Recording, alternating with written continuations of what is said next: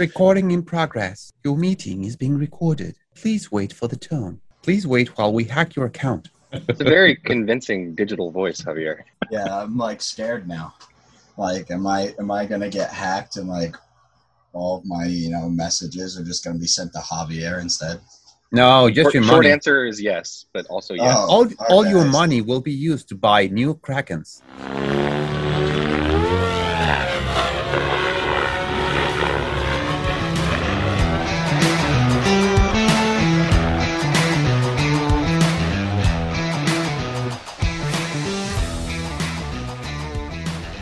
Hey, everybody. Uh, welcome back to another episode of Skids Up, RC Hole Podcast. Um, we've got a pretty exciting show for you guys tonight. We have a father and son duo. Um, we're really excited to have them on the show. We've got Rob and Devin. Hey guys, how you doing? Hey, what's up? All right. And Hey, um, I'm, also- hey, Paul, Paul, Paul, I'm sorry. Yeah, yeah. It's, it's McToon and McToon Jr. More, more people will understand it better that way. okay? McToon and McToon Jr., my bad. My bad. Yeah, that's what it is. See, Frank, I told you you're going to have to leave. You have to take point on this one because, you know, I don't know these things. Got to get it right. Got to get it right. So And as No, always, no one- got Frank and Javier Hello. Howdy. All right. So, you know, it's been, and it's been a time since we've had any just general heli chit chat, right? Like we've had some interviews, which have been great, but I know on off in the background, Frank's been traveling the world, going to all these events. There's lots of updates, lots of stuff to talk about. Um, and I think we could just start off with uh, with our normal round of updates, and we'll go ahead and include Rob and Devin into this as well. So, um, you know, Javier usually takes point on updates, so why don't you go, Javi, and then we can kind of take turns from there on. Alrighty. Well, uh, I'll get started with uh, first of all, I would like to give huge, huge, huge props uh, to Mitch Arnold. He's uh, become my uh, my VBar Neo mentor, so I would really like to give him a, a, a nod. I mean, he's he helped me a lot. I was, you know, I was promised that when I moved to Neo, I would basically forget about tuning because it was oh so easy to use, but it turns out that you know I had a hard time trying to understand, uh, you know, how to get it to fly the way I wanted to. It had a lot of bad tendencies. Um, I, you know, you know, for me, it's not that it flew bad; it's that you know, um, my my inputs were completely off. You know, I I was trying to make a circle, and the circle was too small. Um, I was trying to do TikToks, and the tail was wagging. You know, things like that that I, that needed tuning but I didn't know, you know, which parameters to adjust. Um, I ended up um, actually erasing my setups after I talked to Mitch, and um, he gave me a few pointers. I started working on those, and I have to say that this uh, last um last weekend uh, was a very, very, very good uh, uh, flying day for me. Um, of course, it was it was also uh, you know Father's Day, but um, so I had the entire family there, and uh, my oldest son was recording. So I got actually pretty good video because I usually record um, with my phone on on a contraption on my head, you know, on a on a baseball cap, and um, and a selfie uh, and a selfie mount for my phone. And um, what I usually do is that I digitally add zoom to to actually see the heli because of course I wouldn't the, the heli would be completely out of frame if I zoomed in. So I zoom out and then I just zoom in on the parts that I need and I do editing on that. So I usually end up with not as good uh, a quality as if I just use you know the camera zoom and have someone follow around. So I had I had you know I had the family there, which was awesome. We had to feel our to ourselves ourselves. I had pretty good quality video. You know I released one video every day this week and um uh, and and overall you know the helis finally finally finally finally felt the way i expected them to to feel now it's all now to uh, down to just getting it a little bit more to my liking but now it's flying as i expected it to fly you know finally if i do a funnel then i'll be able to follow the funnel i'll be able to do a nice round funnel and not as short uh, as I as I was doing before. The the tail is behaving well. The you know I was doing some um, some pirouettes and it was staying perfectly in place. Uh, you know, doing you know doing piro compensation and of course making sure that the um, that the swash was perfectly level. I mean, the, it was behaving very very well. uh, overall, it was it was behaving very very well. So I have to thank Mitch for that, for giving me the pointers, and for finally getting it to uh, to feel to feel uh, you know good. Which How many, uh, uh, how many Neos do you have now? Like, have you converted all of your helis? Or just no, not some of them? yet. I um I purchased the initial two for the 500 and for the 570, and I've just purchased um you know within the past weeks uh the uh, the third one uh from uh, Inverted RC again, and uh, I got another uh, the my third Neo. those yeah, those guys are awesome. I mean, I, I wish I could knew one of them because you know they're they're really awesome. So um, so um, I I have my third Neo. I um I installed it on the 420 and I did um I did some uh, hovers on my backyard and I did actually the RPM standardization as well because right now with Neo I'm not I'm not doing uh, flybarless um, governor yet. I'm doing Hobbywing governor, the ESC governor. So um, I did the RPM standardization process, and uh, and I did a short flight just to test it, a quick hover. It felt really, really good. Um, the the 420 is a helicopter that has been giving me. I, I have I have kind of like a love hate relationship with that heli. I like I like very much how it floats more than the 380. Um, but but but I've always had bad luck with that with that one. You know, it crashes way too soon after after a repair or even when when it was new, um, and it was something. It all something always happens to it. So uh, I've had like bad luck with that heli, and it doesn't always feel right for some reason. But uh, but I have to admit that you know once I I I, I set it up and I and I did that quick cover, it felt really good so I'm happy. I'm happy that uh, you know it seems to be flying uh, flying really well.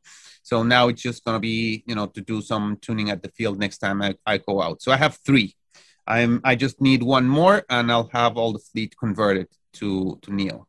So um, and that leads me to a uh, a quick comment from a uh, Floridian, uh, it's, which is uh, Steve Shaw, which said, you know, um, you've gone through several flybarless units, and I think that it, I mean, it's let's fair. let's be let's let's be you know honest here. You've gone through all of them. well, I've I've gone through all of them except for the Bavarian Demon, I think. Really? okay. well, Bavarian Demon is related to somewhat related to Spirit, right? So yes, yes. So so yeah. So I just wanted to give a, a quick overview of my impressions. Although, to be fair, um, I've been progressing in my flying while I've been changing flybarless units. So, of course, if I were to use them at this point in time in my progression, which granted is not that much, but at least I'm not crashing the heli every 30 seconds or making, you know, or configuring the flybarless for incorrect corrections and destroying it in the in the first, uh, you know, five seconds of a flight. Um, so, so to be fair, you know, uh, my progression um, goes along with these flybarless units. So uh, my opinion, of course, is is that. So I just wanted to give that heads up. So um, I've gone through the uh, well BeastX, which is the um, well I flew the AR 7200 BX, which is you know a BeastX but with a Spektrum embedded receiver. Um, that uh, that that that flybarless unit, I think that had a lot of potential, and I would really like to to you know to to test them again. You know, I I'm I'm I'm with like uh, you know the little tickle of saying, hey, you know, what could I do with it now that I know a little bit more about you know overall flying and and I and, and as I said, you know, I can actually fly inverted now.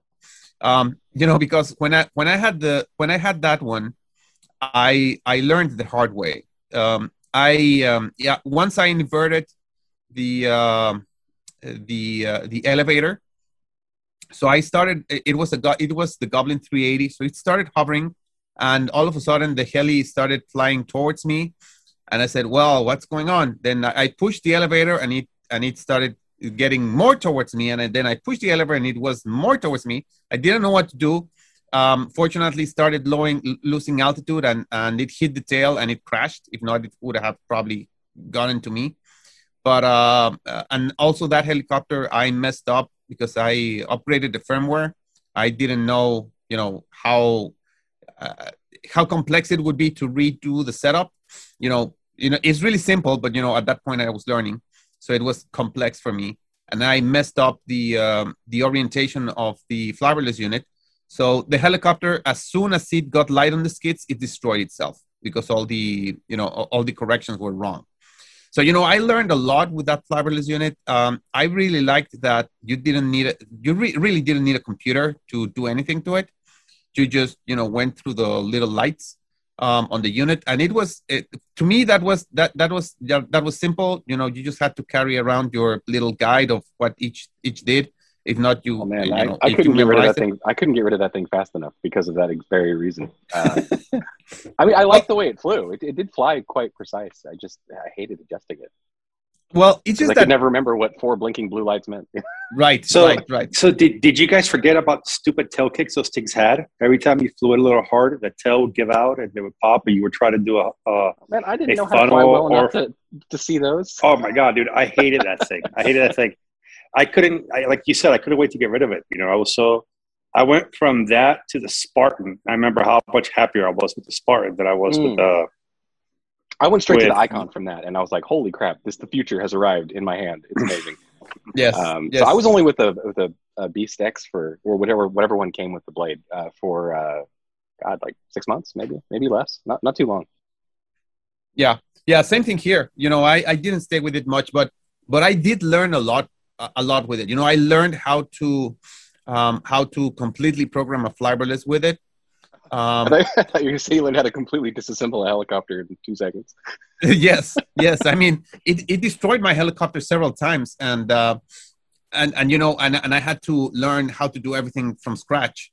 So it, it really helped me a lot you know. Um i think that it was it was a good unit for what it was and i think that it's a very good beginner unit because it doesn't have you know even though the blinking lights you know it, it could be kind of annoying i think that for many people it's also easier than you know getting into a computer and installing the software and taking care of the drivers and you know things that you might go in you know other problems that you might encounter when you go you know with a with a with with with paring it down with a computer or you know doing any change requires you to either call it a day and go back home and connect it or take your laptop to the field so you know i think that for that reason it's a very good uh, you know beginner beginner beginner unit. Of course in today's world we have integration and it's a completely different ballgame but you know back in the day i think that it was a very good unit for for what it was and and it really it really taught me a lot. You know i i destroyed many helicopters and i crashed into myself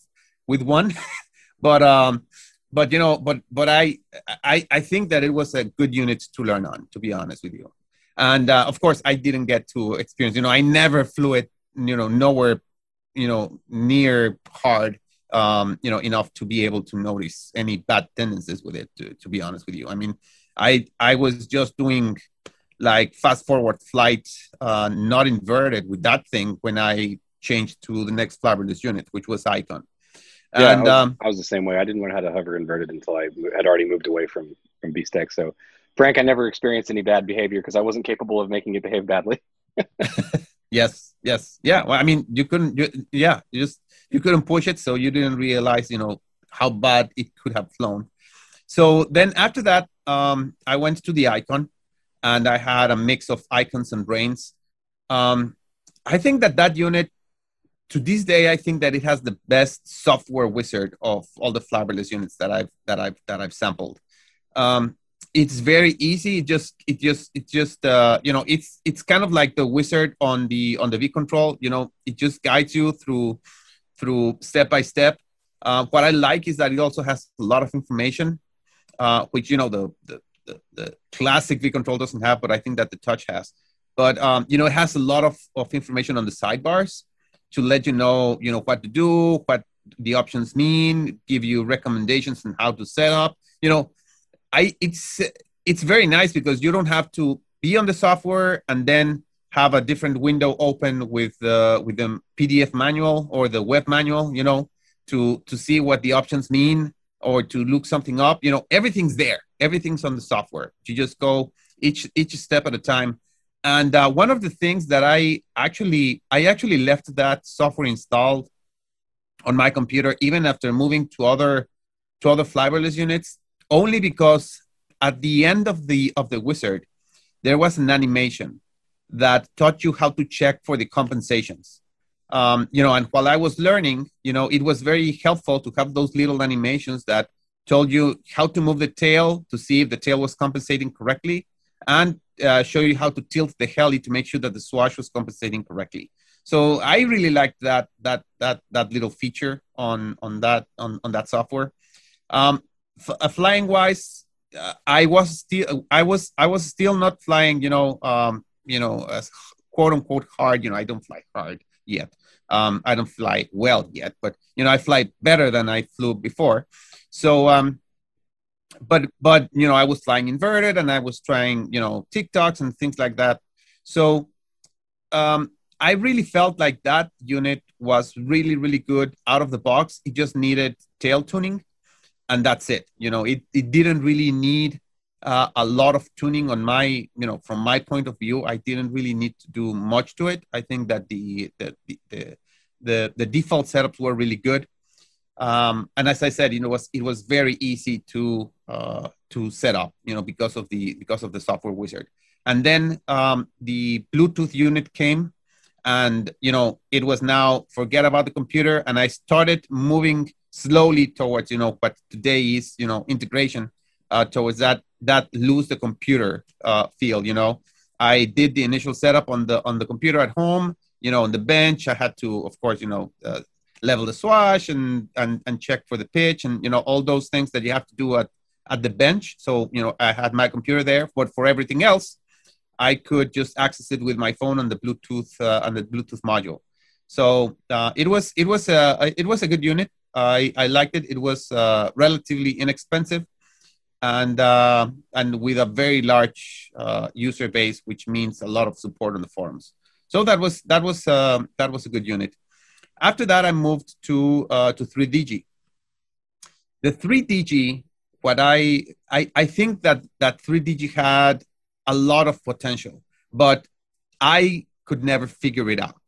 Um, the, the you know I really liked how precise it was um, if you uh, if you remember icon it has you know these uh, plus minus buttons to level your uh, your swash so you move each of each of your servos you know with a plus or a minus to to to level your swash and to move it around right um, to to to make those those little corrections well i felt like on the 3dg for for each for each for each hit on the plus minus button on the icon, you had to, to, to click like four times on the on on the 3DG. So it was that precise.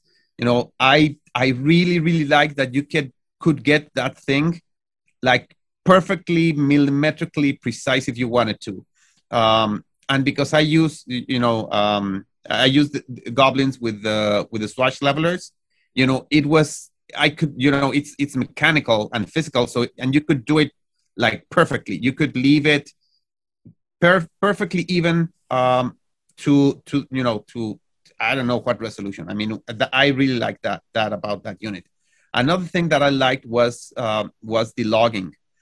Um, one thing that that Icon Brain you know say that they do very well is logging, but you know 3DG I think blows them away. It has um, because on on three on on um, on Brain you have to choose what you want to log, and you have just um, like I don't know, like eight channels or 10 channels available um, that you can log. And you have to pick what you want to log out of, you know, the full plethora of, I don't know, like 20 or, or, or, or, or 30 uh, possible things that you can log. But you have to choose because you have a limited onboard memory. But on the 3DG, you could insert a uh, an SD card, a micro SD card. So I had a 16 gigabyte SD card in there that could probably last me for you know it, i think that i would die first before before filling up that thing i mean you're talking you know text very small text files um you know in in today's um uh, in today's storage i mean it was like infinite infinite logging capability uh, it logged every single thing and you had it all available on that on that sd card so that was that was really good I think that that unit had a lot of potential. Uh, it was very, very precise. When I the, the, the problem against against against uh, Brain Icon is that the setups, the default setups, were nowhere near where you know the, the heli was was behaving any and you know any in any sort of way that I felt that I could actually control it. Um, on on on the defaults, it was super super super aggressive. Um, I could not, you know, I, I I started hovering it and I I moved the elevator and the helicopter tilted like 45 degrees and I said, whoa, whoa, whoa, whoa, whoa. So I landed it. I landed it right away and started making changes. You know, the uh, it was it was incredibly aggressive, and and you know, I, I noticed the same thing with uh, with that was weird because you know I flew brain for a while um, and and actually liked it once I got it tuned, but um, like you said, when I whenever I would set up a new helicopter, uh, no matter what everyone told me, where oh it's so easy to set up and you're good to go and you can fly it, I, I never had a good experience at the gate with it. But when I switched to Spirit, and I actually did an experiment one time where I took a helicopter and I set it up with both, and like the the um, brain one, you know, it, it was wandering all over the place. It was porpoising, and I switched it over default settings on Spirit. No problems at all. Flew super crisp. Literally no mechanical adjustments. I'm just wondering what the difference is, you know, going behind the scenes uh, of those two units because I had a mechanic uh, like a mechanical setup that didn't change at all, and then two default settings. One was terrible and one was near perfect. So really weird. Yeah, it's it's just a it's just a default. You know, whoever uh, wh- whoever um, team of pilots that they have that help them uh, probably help them with you know making sure. That, I don't think that the developers actually you know buy like you know a gazillion helicopters and try them all. I think that they do that you know with their team and uh, they they they they get the feedback of okay so these guys are flying you know 700 size these guys are flying 600 size these guys are flying 500 size and try to get a setup that kind of works for them all and put that as a, as as the, as the default so that right out of the box it can it can fly relatively well.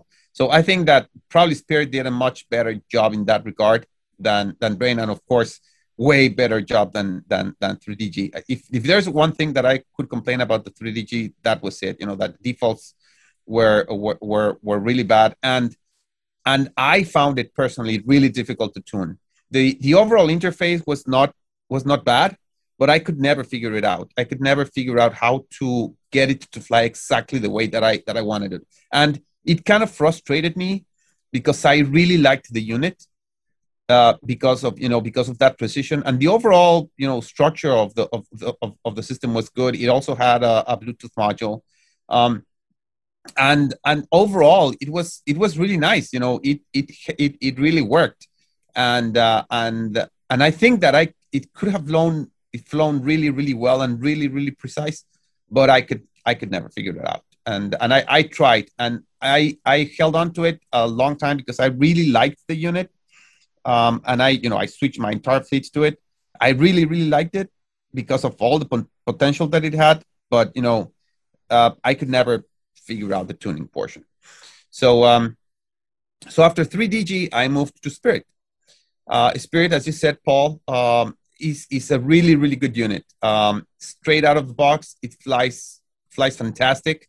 Um, when um, you know, even even though I would I would get you know uh, in my experience I would get brain you know a, a second a, a, second place.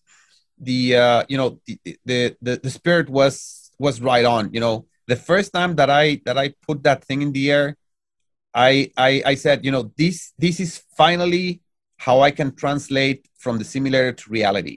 Finally, I have a helicopter that feels the way that is very similar to how my simulator training feels and I can really start transferring whatever I learned on the simulator to reality. It, it flew really, really well. My inputs were very similar to what I felt on the simulator um, I felt that that thing flew fantastic. You know, it, it really it really fantastic. To be honest with you, I would have stayed with Spirit. You know, I wouldn't have left Spirit. Um, but um, but but I I had to leave Spektrum. Uh, you know, I I didn't want to continue with Spektrum. I I needed to switch um, radio uh radio radio platform. And really. what was wrong with Jeti, might I ask? Um, there was nothing wrong with Jeti. I was actually considering moving to Jeti when I when I decided to drop out of Spektrum, but uh, uh, some someone uh, uh Francisco Francisco Moradielos, you know, came in and he said, "Hey, you know, there's a guy in, in, in Facebook that is selling a V Control used in very good condition. We actually know who it is because he was on the show. I mean, why don't you give it a shot?" And there you go. I You gotta watch out for that cult of V bar, man. They sneak up on you. yes, They show up at your door. They ring the bell. You know, and soon, pretty soon, that you're buying Neos and yes. And I feel selling I feel, kidneys. I feel cheated because we went right to V bar. You never We had to went- go down Hobby's path of sorrow. Yeah, but Oh we started my- flying. We started flying V Bar when the Mini first came out. Yeah, yeah. what you year go- was that? What, what, what year is that? Do you remember? Oh man, that was uh, that was probably 2012, Okay. something like that. It's been a while, so yeah, it was just minis. They didn't even have a silver line then. Then they came out with the silver line. And it was like, wow, this is great.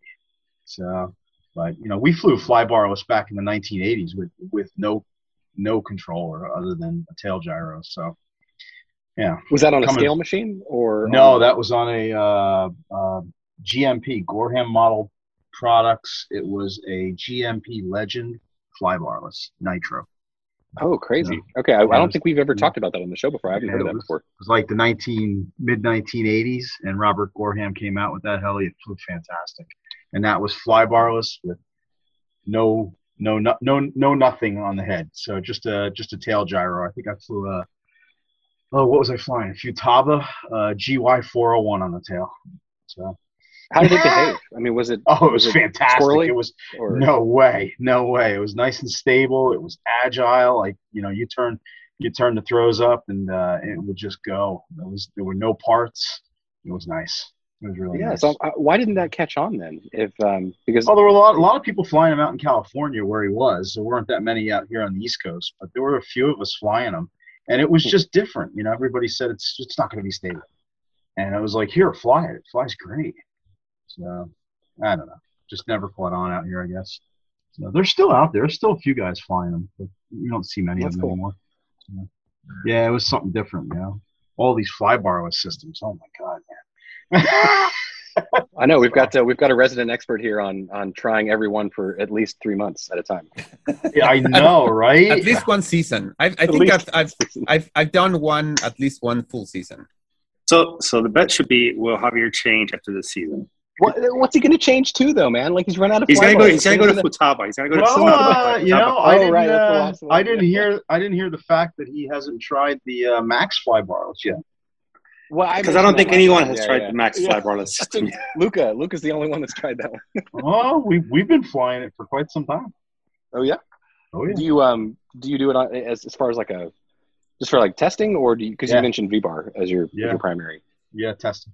So Okay. And it flies pretty. Well, there you darn go, Javi. You've got you've got two potentially two more options once. Yes, I've got more options to go in. to. I- It, it all Yeah. depends if it if if uh, VBar and V Control piss me off or not. And then you're just gonna have to build your own. So you know. Yeah, yeah. good. Heath, That's the- Heath, Kit- Heathkit fly barless. oh, oh man, that would be a lot of work. Yeah, yeah, but that I, then I would go round and round. But now, now just just flybarless. I think that you know this system. You know, um, Neo is is is you know there's a reason why you know a lot of people fly it. I do understand why. I uh, you know the integration there, the ones that you know practically invented the the whole integration deal. So you know it's um, it's very it's very um, it's very intuitive. You know, it's very nice to have everything down on the radio. Although to be honest, I don't think it was like such a big jump from where I was at with Spirit. You know, with Spirit, I already had uh, integration and telemetry, and uh, you know, via the radio, via the radio, I didn't, I, I didn't, I stopped using, you know, the Bluetooth and Wi-Fi modules and whatnot, you know, and, and went to Spektrum um, integration and and even battery telemetry. So you know, I I was fully integrated at that time. So my jump from Spirit to uh, to V control was you know not not that big, um, right? Because everyone's starting to move towards that. So it was not that big of a jump. Although I do understand, you know, why many people at the beginning started growing with with V bar because it had that feature. Um, the only thing that I that I always say, you know, why doesn't everyone else do it this way? you know that you know you you uh you turn on your radio you plug in your your your helicopter and it automatically um connects to the radio you know if it's pre-bound then it'll it'll automatically connect to the radio and select the right model. I mean, that's you know, I that's one of those features that I said, you know, why does doesn't everyone just do it this way? You know, there's there's a few things like that on on on the platform on V Control that that are really really just like you know simple things that are like you know why doesn't everyone do it like this? I mean, it's it's so so simple to to do it this way. So um, I think that the platform is very good. Um, you know, there's also a ton of support, you know, out there. There a lot of people flying it. So, um, so we'll see. You know, so far, so far, I'm happy. Um, I blinked out. You know, you you saw the pictures. I blinked out the um, the the V control to red, and and it looks awesome. You know me. You know, I I can't I can't fly something that is not aesthetically pleasing to me. So you know, the the radio looks awesome. Uh, it feels good. Um, the uh, you, you know it, it complements my my Italian uh, Goblin beauties. So it's uh, it's good. You know, so far so far so good. Uh, I'm liking it. I finally I was very frustrated at the beginning that I just you know I I you know I was I was like man man you know they they threw me into these and uh, told me that it was you know super easy and I just can't get it to work. You know it was it was frustrating after uh, Spirit. It was basically just you know tweak two parameters, just five points, and the thing flew perfect. I was very, very frustrated at the beginning with uh, with with how it flew. But of course, you know, as you know me, the quality assurance guy. Of course, if something's gonna go wrong, it's gonna go wrong with me. So, um, Which so one I- are you flying? You're flying the touch or you flying the classic? The classic. Classic. classic. yeah. That's what we're flying. Yeah, So, are, you gonna, um, are you gonna move to the touch at all, or you want to stick with the classic? We I think actually we actually held on to the classic for a while. We did. Uh, It's got such it- a satisfying click wheel, you know. eh, well, and we kind of let it go through all kinds of firmware and get all the you know little nuances and bugs out of it. Now we're talking about maybe getting one. Oh, you're talking about the the nuances of the touch getting updated Yeah. and everything. Yeah. Okay. Because Yeah. yeah, it's, it's Yeah. only been out for for a, what year and a half, two years. Yeah, about a year. Yeah, but that's that's pretty Three? much long enough now for them to figure everything out. You know. Right. So. Are they still supporting development on the um, the classic, or has that ce- did that cease a long time ago? when I when I plug it in, it still updates. So it, it does its cool. thing. So I'm guessing that you know I haven't heard them change anything, but I'm I'm sure at some point they'll probably uh, let it go by the wayside. You know, so, sell some more touches. yeah. Yeah, yeah. It's gonna be eventually. It's gonna be that, but I hope that it's a very distant future because I'm just getting used to it. yeah, yeah. No, I, I like I like the classic. Uh, I, I had I've had no issues with it whatsoever since day one, and the two that we got were both used. So I bought them, you know, both secondhand, and uh, they've been great. yeah yeah yeah so so that's uh so that's a quick rundown of um the the history so far of uh, my flybarless journey so um One I hell of a think quick update there, Javi. So, right. yeah i'm So i'm I'm, going you to know, I- briefly I- tell you my life story. yeah, yeah. Wow, guys, the show's over already. Okay, have a good night. it's, it's only ten o'clock. You know, I mean, the show's halfway over. this one's going to be a long one, so I apologize for you, you guys in the East Coast. Um, Javi and I have another hour on you. Oh, okay. Well, that's right. We'll just keep you up till two. Frank just went, "Oh no." I think Frank already fell asleep. So yeah. Did he? yeah and and i was speaking all v control you know t- touching his, on his soft spots i don't know what's wrong with him That is, you didn't say you have to say nitro three times and spin in a circle to get Frank to appear. Yeah, Yes. There you go. yes but but i can't do that you know i would It's say true. electric electric electric not nitro nitro nitro ah, nah Oh man. but oh well that's Well- that's it for me that's it for me for now um i think that um i i've run out of steam and i don't want to monopolize any more time so let's um move al- let's move along Yeah, well, you know, it would only be polite to have our guests go next. So, uh, Rob, Devin, why don't you guys uh, fight amongst yourselves as who wants to go first? But what have you got, what have you guys been up to? Flying, flying, flying, flying, and more flying. So that's uh, that's the name of the game, man. It's been a Nice. busy, busy springtime. We we started with what did we start with? Dev Franks event. Yeah, we went we Yeah. went we went down to Miami. Yeah. Yeah, so I went there and did the mow down and um, just every. I mean, this past weekend was every day, Friday, Yeah, Saturday, and Sunday. I think So, this the spring Yeah. fling this year was probably the best spring fling we've been to. I had was- this was like they're always good, but this one was definitely the most fun I've had in a in probably the last couple of years of spring fling. There were just so many new people to meet and everything. It was really good. yeah, this this So- time this time of year is just we get into like focused flying mode, you know, and it's just almost no building and or anything like that. Just fixing if anything happens, and just constantly going to fun flies and down to the field. So it's great. Yeah.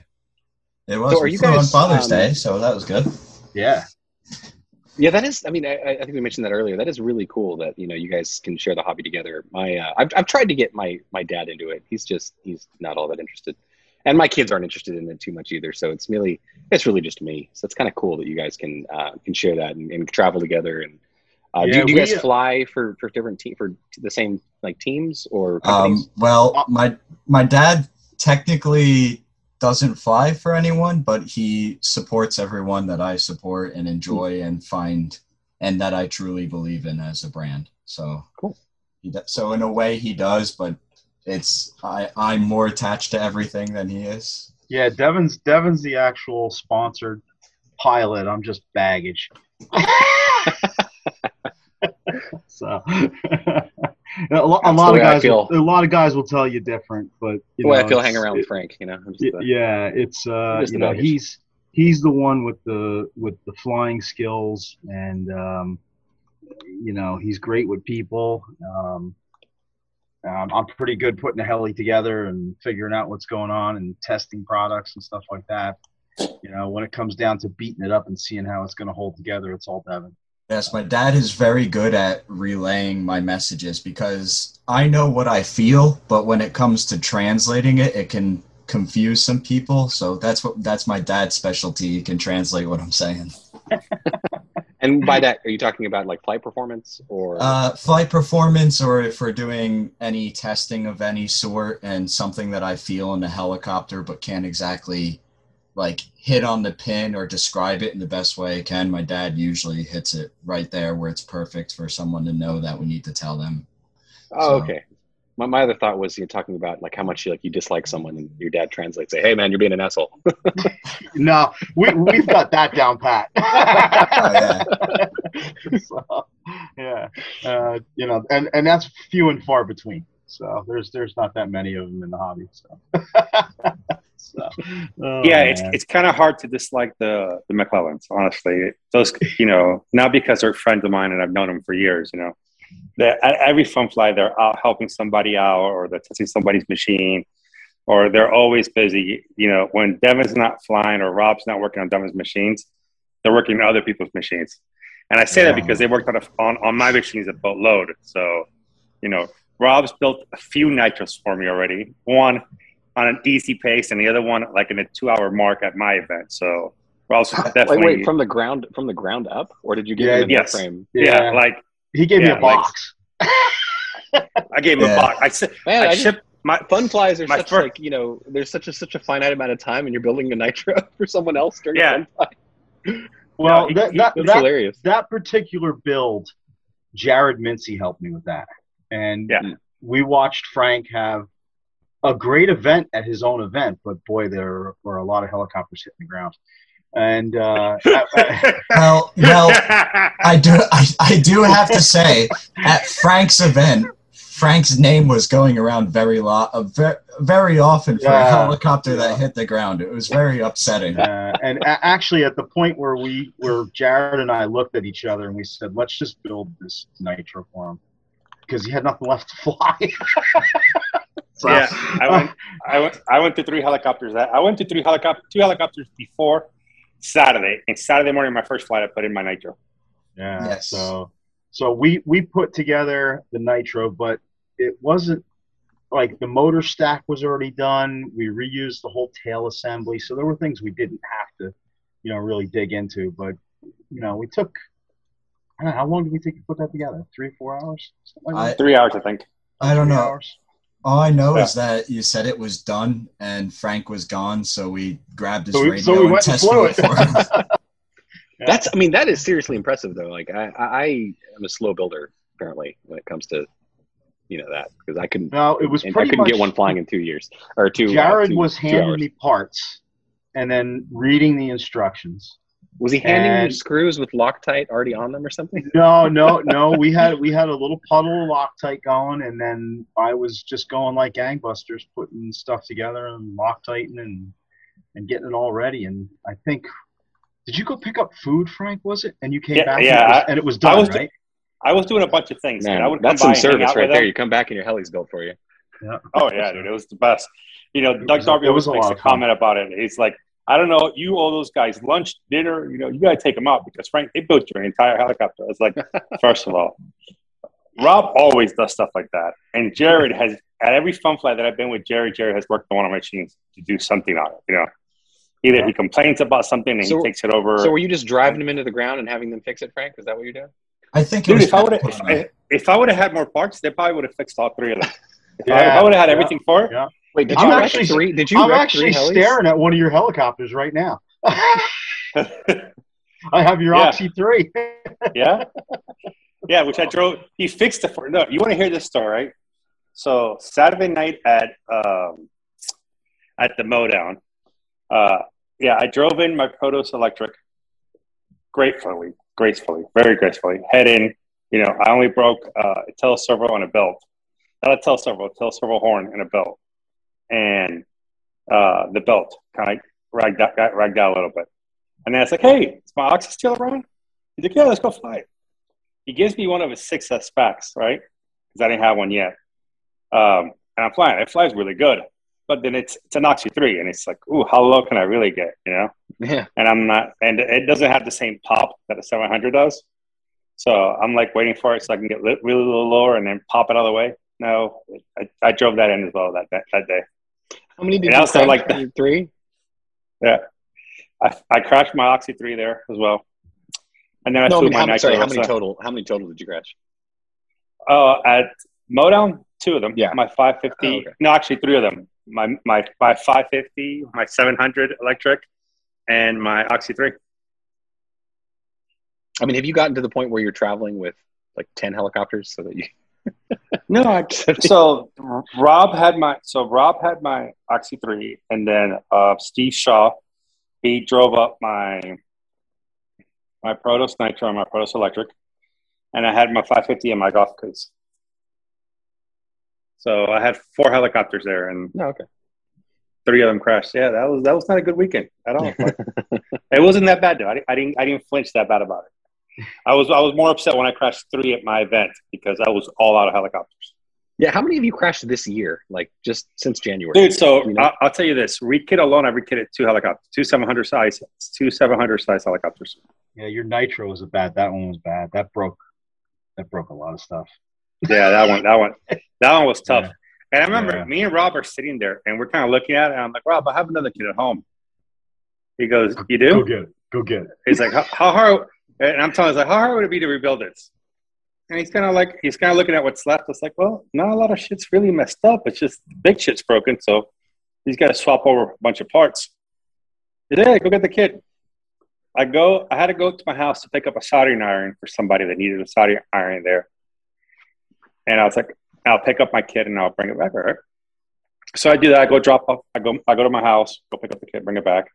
They start on it. Like an hour later, I had to go pick up the food and come back. By the time we all got done eating, the helicopter the helicopter was flying. So Not bad. it was pretty. Bad. They, they they killed it. Yeah, it was cool. It was. It was. It was. It's just one of those things, you know, where it's like you're at your own fun fly, and just it's like, God, come on, we got to get this guy something else to fly. so that's that was the issue that I had, man. I had to kind of kind of deal with because being at your own fun fly, I was I was I was trying to fly as much as I could, you know, especially being that I was the only guy there from XL Power at MSH. I was like I was trying to fly as much as I could, but I was also trying to run an event.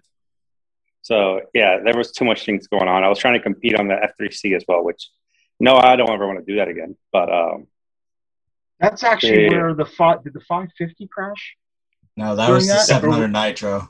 That was the Yeah. 700 nitro that went in. Yeah, yeah, because okay. of Angel's jacked up uh, settings on it. Oh. You, you, flew, you, you flew it in those settings, Devin. Remember? And you were like, "Don't ever do that to a helicopter again." yes. Yeah, I flew it and instantly stopped flying that bank. I was just like, you know what? That can be like a never touch ever, ever, ever. That's Yeah. Angels. That's Angels Bank. Yes. Yeah, that's the Devil's Bank, and I, I won't even say Angel, the Devil's Bank. What did I Um, start? what did I start calling him down there? Uh, Spanish Raja. Uh, Oh boy. Oh, I can't wait till he hears this. It's gonna be great. We're, Don't so, edit we're- that so out. for Javier, Javier, and No, we have Paul, a, we're we have talking a about strict no no editing bullshit. no Oh, that's excellent. Yeah. talking unless. I, unless I really fuck up, and that happens sometimes when I start drinking. So, but right now I'm sober.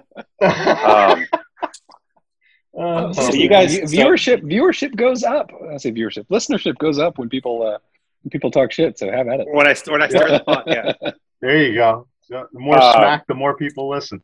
Exactly. No. But our friend Angel Rojas, he's he's a very lovable individual. He flies for miniature. He's Yeah. he's he loves F three C, but he has these quirks that are just funny as hell to me. And you know, if you met him, you would you wouldn't think anything of it because he's just a very easy, lovable guy. But when you've known him for a long time, you you you know, it's fun to pick on him. So He's a good guy. I like the, he's a, he's I a like really good this. guy. the Spanish Raja. But I don't So remember. this, uh, Oh, you know why I started calling him that? Because he was on the flight line with the gasser, and we were all trying to get up there to fly, and it was just he was up, up there forever. And I just said, "Come on, Raja, get out of the way," and he got mad. And I went, "Oh, wait a minute, your new name is Spanish Raja."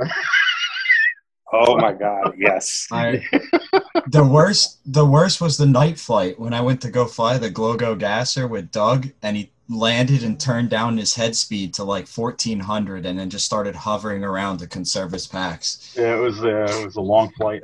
Yeah, and, and Doug goes, you know what? I've had enough of this and puts the heli down and goes, just start flying. And that's what we did. Oh my gosh, that is so funny. So, so yeah, so we've been flying helis like crazy. We've, I've been flying jets, uh, like no tomorrow. Um, and we've been hit, talking we've been hit- actual like turbine jets or yeah, turbine. Yeah, I fly. I fly a couple different turbine jets, Oh, and nice. uh, no turbine helis yet. They're a little, a little pricey. So, for what you're getting, you know, and uh, Well, I mean, aren't they comparable to a turbine jet? You've got no, they're not because the turbine uh, is half the price, right? Well, no, the uh, you know, with the power takeoff on the turbine and everything, that that little 45 size turbine is uh, about two and a half times the money as Oh. far as you know a regular jet. So it's quite a bit more. Um, and to just I've, have I've never, uh, I've never actually even bothered to price them because I don't. 'cause I yeah, like if like one. if you put if you put a, a 45 newton motor in um, in a small jet like a like a little Avanti or something like that, it's about a fourteen hundred dollar engine. And then uh, if you go with the um, the one for the heli, where it's got the power takeoff and the clutch shaft and all that good stuff, it's probably closer to thirty five hundred. okay, so I'd seen so the Whiplash. You know, all in was like five grand or something like that. Yeah, yeah. Um, which I Uh, just assumed yeah. that the jets, uh, you know, the jets would. the, the Jets will be the same amount of money, um, but you're putting more into the airframe. Got so it. less Gotcha. money It's into the motor, jet, more expensive. Yeah, plane. yeah, more money into the airplane. So, um, but we've been flying. We, man, I don't think Dev. I didn't even touch a heli this past weekend, did I? No, you didn't. That was No. all me. That I was was he- the only he- one flying helis. Yep, he was flying helis. I was flying jets. It was like one flight after the other. That usually doesn't happen like that, but it was just a nice day. So, And, and the club that I uh, fly out, this, they don't allow jets. Um, Yeah, a lot of a lot of places around. are afraid are afraid of them. Um, Yeah. yeah, you know, it's uh, they're afraid of a crash and uh, and you know burning their field to the ground. So Yeah, it's like, and the Which- associated call to the fire department. well, that and that very that really doesn't happen that much. You know, you're you're flying Kevlar tanks and they hold together, and you know, but they're fast. A lot of guys buy them because they like the speed. They like to they like to go 200 miles an hour, and you know, at, at that speed, things happen really fast. Yeah. So, you know, you, you just blink and it's like, uh oh. One of these days, man. I would. Lo- I mean, I'm still fascinated just by the mechanics of turbines. Even even though I don't Yeah. think I would have as much fun, you know, flying a turbine heli, I would still like to have one, uh, just because they're super damn cool. they're they're just they're cool. The, the smell, the sound, Yeah, the the, the wow factor. that sound is un- that sound is unbeatable. yeah, yeah. You know, um, Kate Kate actually said to me, "Goes, hey, you want to try the turbine?" And I was like, "Yeah, absolutely." And uh, he, he crashes it every time. So I told him last time, I was like, "Listen, next fun fly I see you at, I fly it first. so that way I get that way I get a chance. Wait, So, oh, so, sorry, I'm sorry. Just to back up, you said there's Yeah. someone who crashes a turbine every time they fly it. yeah, pretty much. That- pretty much. That's Yeah. a whole new. That's a whole new level of commitment right there, man. Oh, Yeah. dude, that's just yeah, yeah. So, He, he's a really good pilot. He's just sometimes the turbine doesn't give the the turbine Yep. doesn't give all the power that it needs to pull out some maneuvers. yeah, it's you know he's he gets he likes to get down really low and hard flying with it, and it just doesn't not going to respond as fast as an electric, you know. So it's, it's even slower than a nitro as far as response. But they, uh, yeah, and he had problems. He had something going on with uh, either elevator servo or something. I think at one point, and two of the crashes were related to that. And I was like, "Stop crashing it! I want to try it." so, but what are you gonna do? So it's it's cool. It's it's stupid money.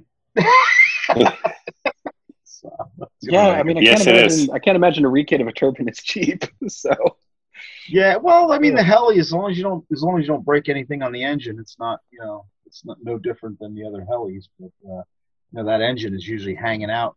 You know, right? yeah, that how, how durable are those things? Like if you if you have a decent crash, are, is it kind of more likely that you will need to work on the engine, or less likely? Well, yeah, you know, if you if you put it in under power, you've got a turbine that's spinning, you know, 180, 200,000 RPM, and then you whack it on the ground really hard.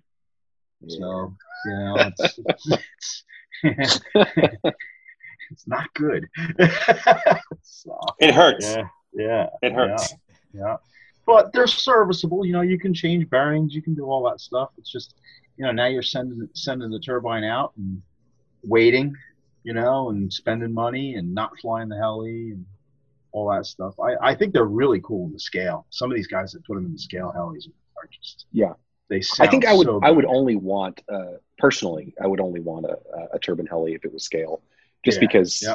You know otherwise it just seems like you have an awful lot of money to have a 3D helicopter that doesn't fly 3D.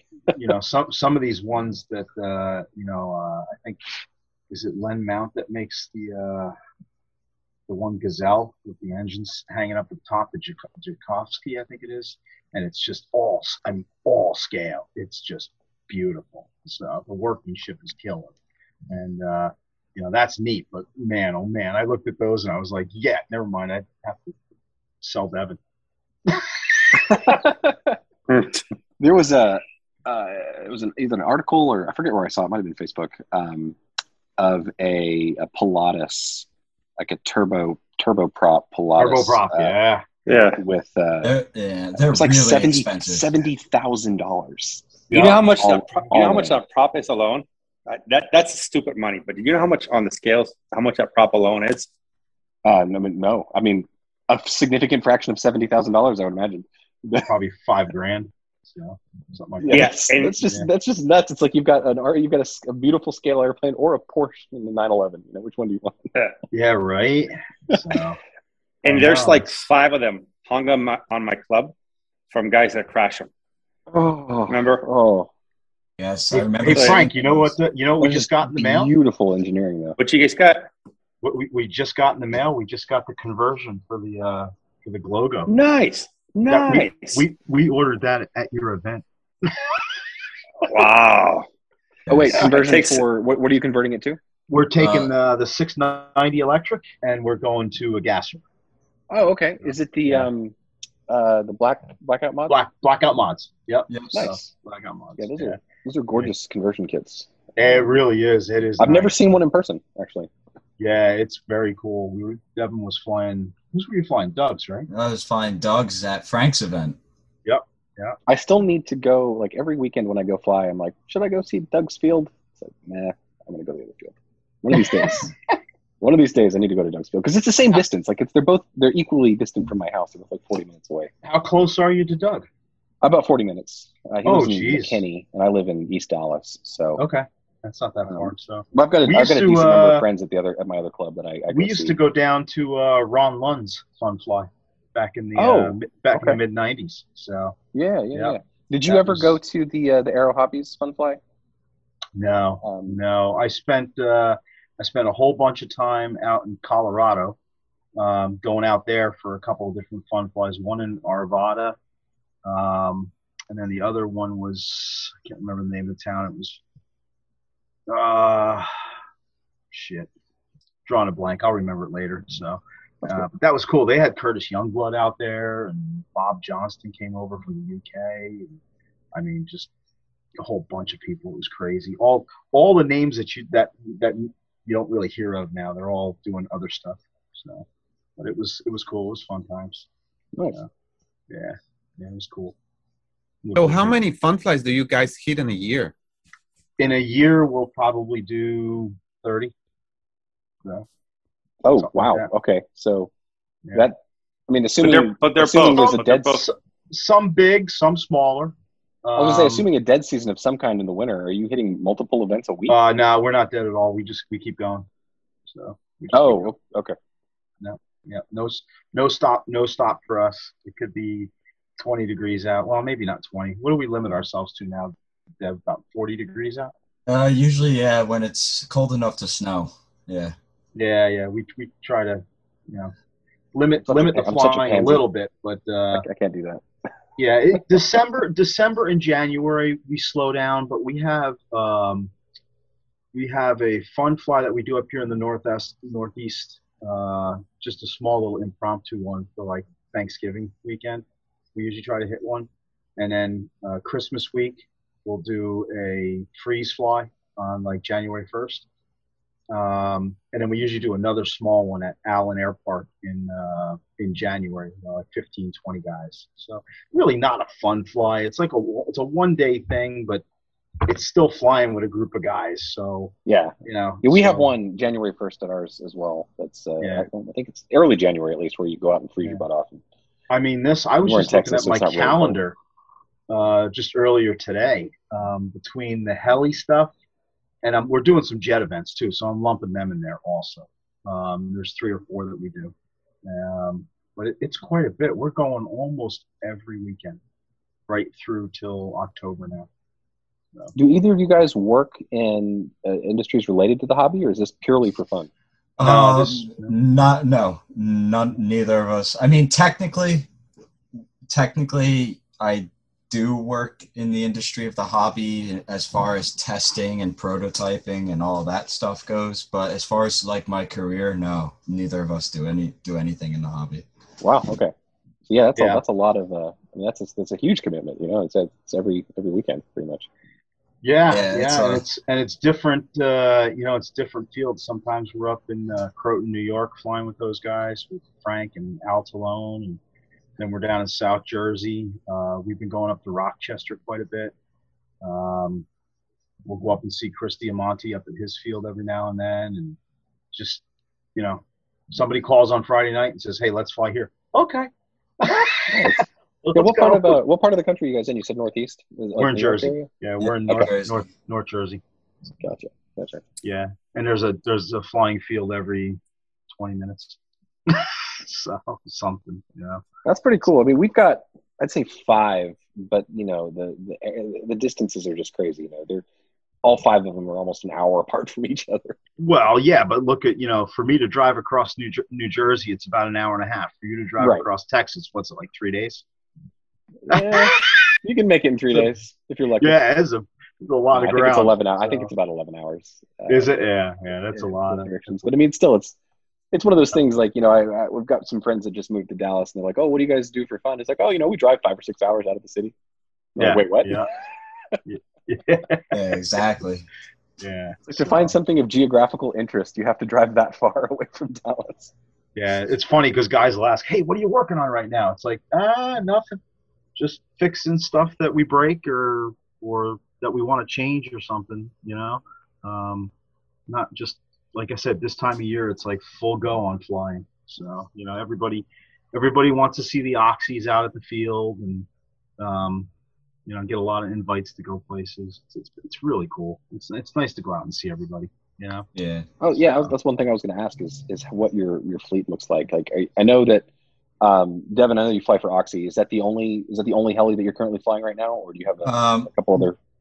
Well, that's my primary heli. Like, um, so it's what I run to when I want to fly usually. So, like, I can I can fly other helis. It's it's out there. I'm not limited to Oxy, but the Oxy's my go-to heli because I enjoy it the most. It's the most fun, the most connected helicopter that I that I have. All, any Oxy. So Yeah, my Oxy Five is, is definitely my one of my top favorites. Yeah. Um, for the five for that for that size, it's my absolute favorite. Um, I think my my Spectre is my is my all time favorite. But Yes. If they had, uh, if they had a if they had an Oxy Seven, I'm, I'm sure that would uh, that would compete for it. Oxy Seven, man, that would be Oxy awesome. Seven, wouldn't that be great? Wouldn't that be fun? that would be amazing. Wouldn't it be amazing if they came out with that soon? I wish. Oh. Hey, I, thi- I talking think we about should, talking I think we should talking just about that. can- skip all that and go right to an 800. No, no, no, no, no, no, no, no, no, no, no, no, no, no. Hey, so usually I, I ask the guests if there's anything that they don't want to talk about. So I I uh, I skipped that already because you know I, I know you guys. I'll get you guys to talk about this. So um, tell us tell us about the 700 because I know you guys have one. I don't have a 700. I don't have one of those. Sorry, 690. What? Yeah, that's my logo. I'm looking at it right who now. would who would do a That's the one I'm. Con- that's the one I'm converting to the gas. The only six ninety I know of is Mikado. That that's Sure, That's sure, sure. Hey, I can let's- let's say I can this- say that in the McClellan household, I'm staring at probably let's see, one, two, three, four, about six different things that are in the testing procedure right now. So Hey, didn't, you have your, ca- didn't you have your camera on a minute ago? Go ahead and turn that back on for us. it's looking it's looking the wrong way. it is looking the wrong way. No, we got we got stuff from Luca. We got gears. Uh, we've got servo arms. We've got pulleys. Uh, I've got blades. Um, you know, there's there's some stuff, and there's more stuff coming. So, um, you know, are there new helicopters coming? Yes. Yes, that's about that's about the limit. Next. Yeah. Answers, Wow, you see- you just see how- answered all of my questions at once. How about that? That's crazy.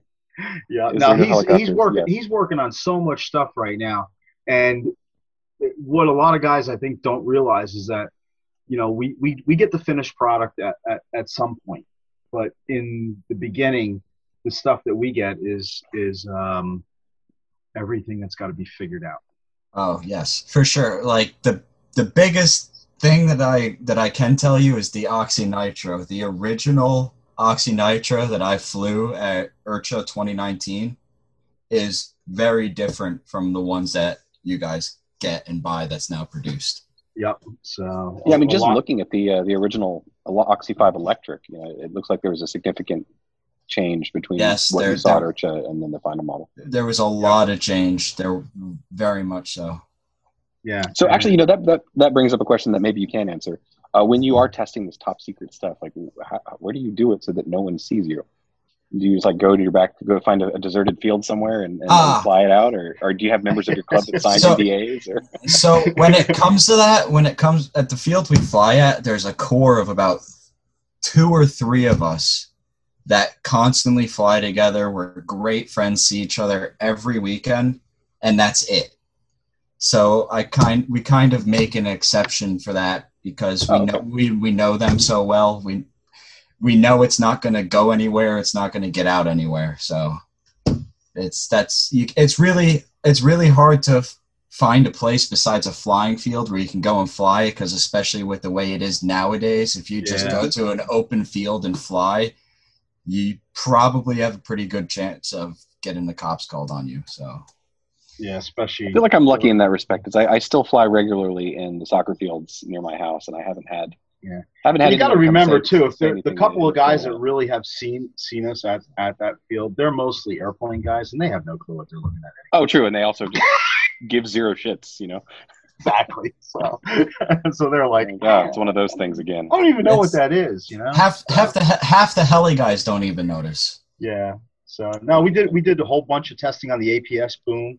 Uh, that that's really Yeah. cool. Um, you know, he's he's got a prototype gear out that he made for uh, for Turek for the Oxy Five HF because he was blowing gears up, and it's completely different different product that he's machining it out of and everything. And I, I don't know if that's going to even, you know, come to uh, to manufacture or not. Come to the market or not, yeah, Yeah. because it's a very very high quality main gear, so it's a pretty pretty big bill that you're flipping out for the main gear, but Yeah. So it it's um it's a world of a difference, yeah, it's cool. especially It's at the especially at the head speed I fly. So Yeah, I would imagine that you know there's there's probably only a fraction of people that would even be able to take advantage of the strength, right?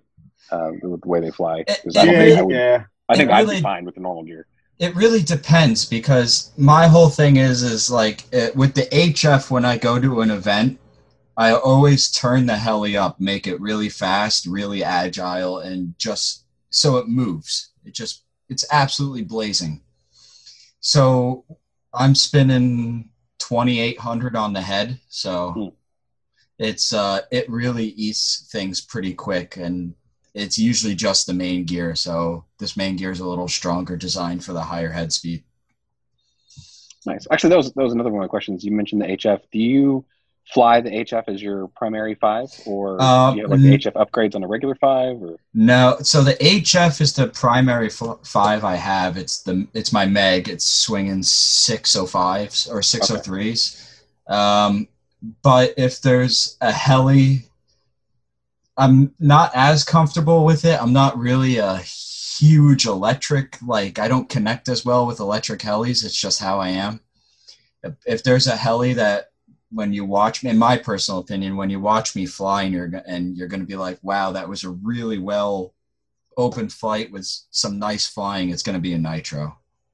Attaboy. I think my uh, my favorite video. it's one of like two I think that I've watched you uh, fly. Was the one where you ran it into the bean the bean field, and Oh, uh, and, and, and then picked it up again. and then it promptly picked it up and flew it again. I was like, that was the best thing ever, man. That's awesome. Yeah, look, try to find try to find the flights at the at Spring Fling when he was when he was flying. Uh, who's flight? Whose hell he was at? That was that was Brandon's. Yeah, Brandon. see, Brandon Lee's.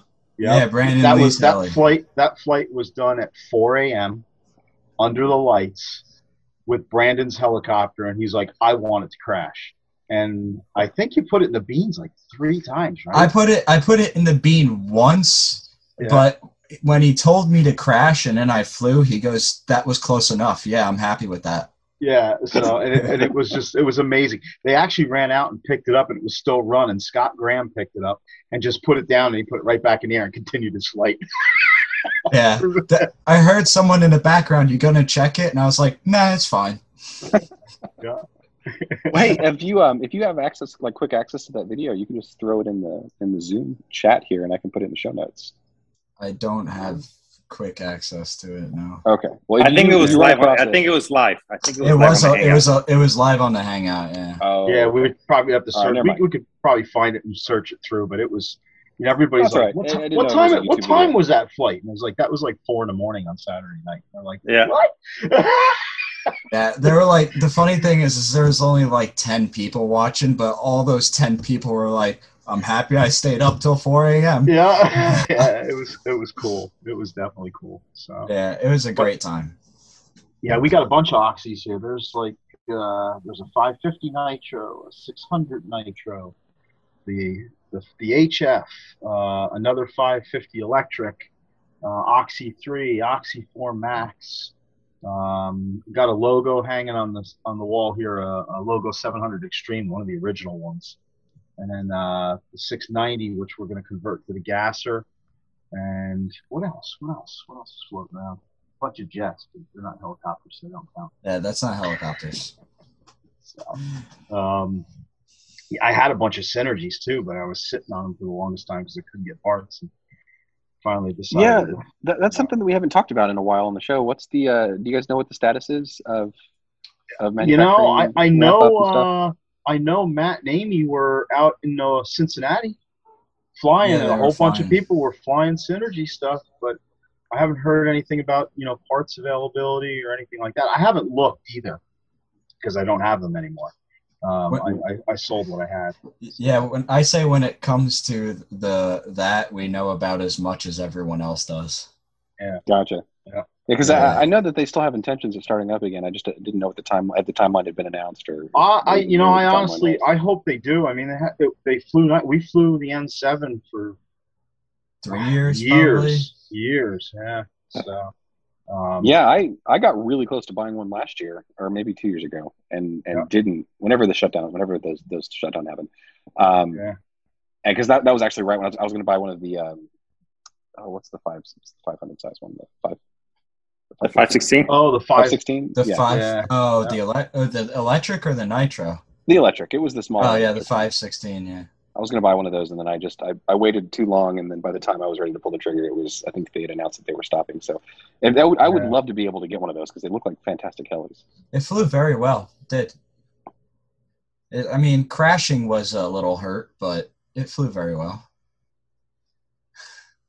I can't. I can't say it was a good helicopter while I flew it. It was. Um, that was the first 700 nitro we put together. That's going back a couple of years, and um, I was between that and at that time the Goblin 650 just came out. The nitro, the original nitro. Mhm. I, I flew the 650 and I flew the N7 and um, I ended up buying an N7. So it was uh, it was a good heli. I'm glad we're not Hobby and I are still nitroless. He's going to Ni- stay that nitro- way. at nitroless. Nitro. I tell you what, you know what? You need to get a nitro, and then you need to go fly it, and then go back to your electric, and you will be so much better of a pilot. Oh, I know. I've heard Frank tell me this a million it- times. It will. I, uh, just- yeah, you you will I- I- lear- you will learn, you know, how to make a helicopter move with less. Right. And then when you go back to the electric, you'll be like, "Oh my god, Yeah, yeah, Where'd that's very co- true. where'd all this power come from?" You know, so it's crazy. Yeah, I personally don't have any um, any any problem with like I, I don't like Hobby has almost like a, a religious a religious stance on the on the topic. Yeah, Oh, yeah. Well, it's It's not for everybody. Yeah, it is not for everybody. Luca will tell you that. Nitro is not for everybody. You need to be patient with it. You need to learn. You need to get help with the tuning. You know, a properly tuned Yeah. nitro will will run beautiful for you and feel great.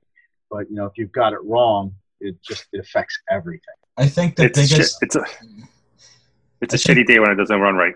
Yeah, exactly. Yes. I think the biggest thing about nitro is if you're not like a, a tinkerer, you don't like to really play with stuff. So you just want to set it and fly it. That's that's where you start losing your patience and all that stuff. So you really gotta gotta have it to sit down and be like, what's wrong?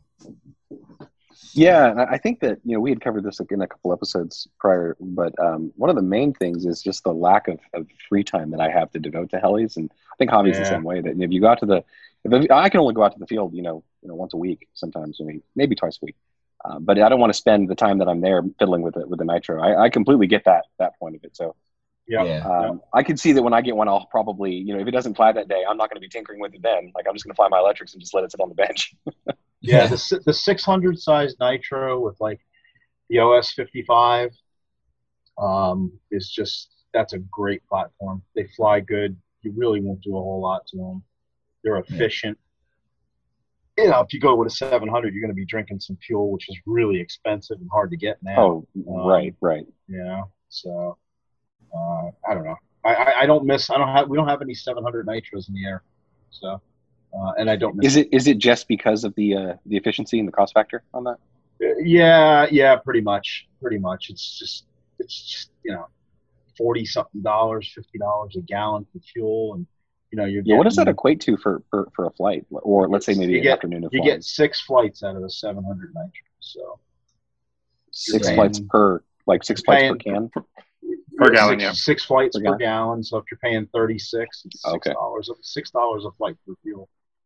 So But it's glorious six six dollars. inex- that's not inexpensive, you know. So yeah. No, no, no. It's it's uh, it's not. It's there's something about it. I could never actually put my finger on what it is. It's maybe how it feels and sounds and smells, all that. That just you know attracts me back to the nitro all the time. I do uh, love I do love the way it smells though. That is something that Yeah. it's not it's not a smell that you encounter in normal life. Yeah. Uh, so. it's very a, a, a properly tuned nitro will have this very unique smell. It's not a, it's not like you know the oil lubricates the engine and then comes out of the exhaust. Okay, and if it's not running too hot or too lean or anything, it doesn't it doesn't burn that oil and it's just got this smell to it that just it just smells good.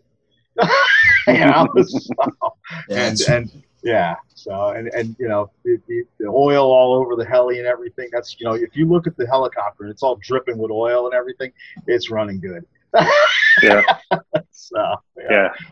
They're they're like vaginas. They, they self lubricate. yes, you just hit it right on the pin, Frank. That's the Yeah. best I've heard. Well, hold That on. Only when they're only when they're happy to see you though. You know. only when they're uh, happy Yeah. Yes. Only when you, you, you can tickle them right. yeah exactly oh, oh, man that is crazy Oh, I love it so it always Uh-oh. goes in it always goes in the toilet oh, of course. Hey, I mean, hey, I was are- waiting the whole an time so I explicit- could- We're an so I could explicit bring rated that one on. podcast, so we can say we can say all these fun things. yeah exactly so it's, it's not it's not kid friendly so Well, you know, we, we did have I did have uh, plans on this being like a, a normal like actual interview type episode, but I, I'm I'm enjoying this. Ah, it's, natural it's cool, talking it's cool to updates just way bullshit, more, you so, know. yeah. so you just you're just talking and and having a good time and Uh, everything, you know. So- You know, I got some, I- I got some questions I got to ask though before this because there's some good ones here. Actually, I Uh, want to make some statements too. Oh, no. Uh oh. Yeah, because there's some good questions, and I'm and I'm not going to go into anything bad. It's all good stuff. It's just we've been. Right, well, are we? I know- are I know are, you guys are we long moving on enough- to statements from Frank? Is that is that what we're? No, no, no, no, no. Ah. I just want to make sure that you know, we. I, I like the bullshitting, and you know, I'm always a big fan of that. I think some of the best content comes from us shooting the shit. You know, I think if, Yeah. if we if we if we overplan it, it's like, you know, uh. So I think Paul, I think you and me are not talking, are not going to save much of our uh what's going on in our lives right now, right? Yeah, that's fine. Would you agree with me? Yeah. Okay. So I kind of want to talk about this. My first ever fun flight outside of the United, outside of the state of Florida, was the free fall fun fly in New Jersey. Oh where I my first God. met- Oh, Oh, I my remember where I first where I first met Rob and Devin. Yeah. And you know, my first event going out somewhere, I'd never traveled traveled with a helicopter. I don't know what the hell I was doing. I brought a 700 size gasser with me. What, and what year uh, was this roughly? Do you remember? About five years Two- ago. Okay. two seven, 2017? yeah, I think Yep. so. Yeah, yeah, Yeah, because the hangout was already going. The hangout was already going. Yes, it was that. That was the first year of the hangout.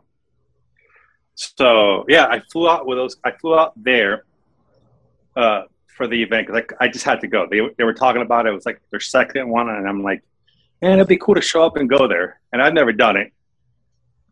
And that's like my first one traveled. Like like my travel kit now is so much different than what I had then. You know. That was at that Um, little tiny field too. Remember how Yeah, small that Pullman, place right? was? Pullman Yeah, Field. pulled Pull- up. Paul, yeah, yeah, I remember. That's where I met you, Mike D, um, Yep. Steve, Kevin. I met everybody there. I just showed up, and it was it was awesome. It was awesome. Um, so that was at the beginning of that year. That was like what June, right? It was around this time. It was in right? June. It was right around this time. Yep. Yep. I I It's know. around I remember because Frank had about four layers on that night. Yeah, it was cold that night. yeah. Yes, yes, I remember, especially being from Florida. So Yeah. it was such a good time, and that's and then Rob, of course, there had that's when the whole tradition started. Every time there's a there's a fun fly, Rob works on one of my helicopters, intentionally or non-intentionally. He's like, "Hey, let me let me look at that over for you," because we were trying to figure out the tune on the on the gov to get it kind of right. And he just went through the whole thing and reset up my whole machine for me that day. So that was like one of the first. That's the first time I met them both. And then Devin, just like Rob works on my machine, Devin flies them, and he flew my gasser back then. Uh, so that's a cool memory I have of you guys.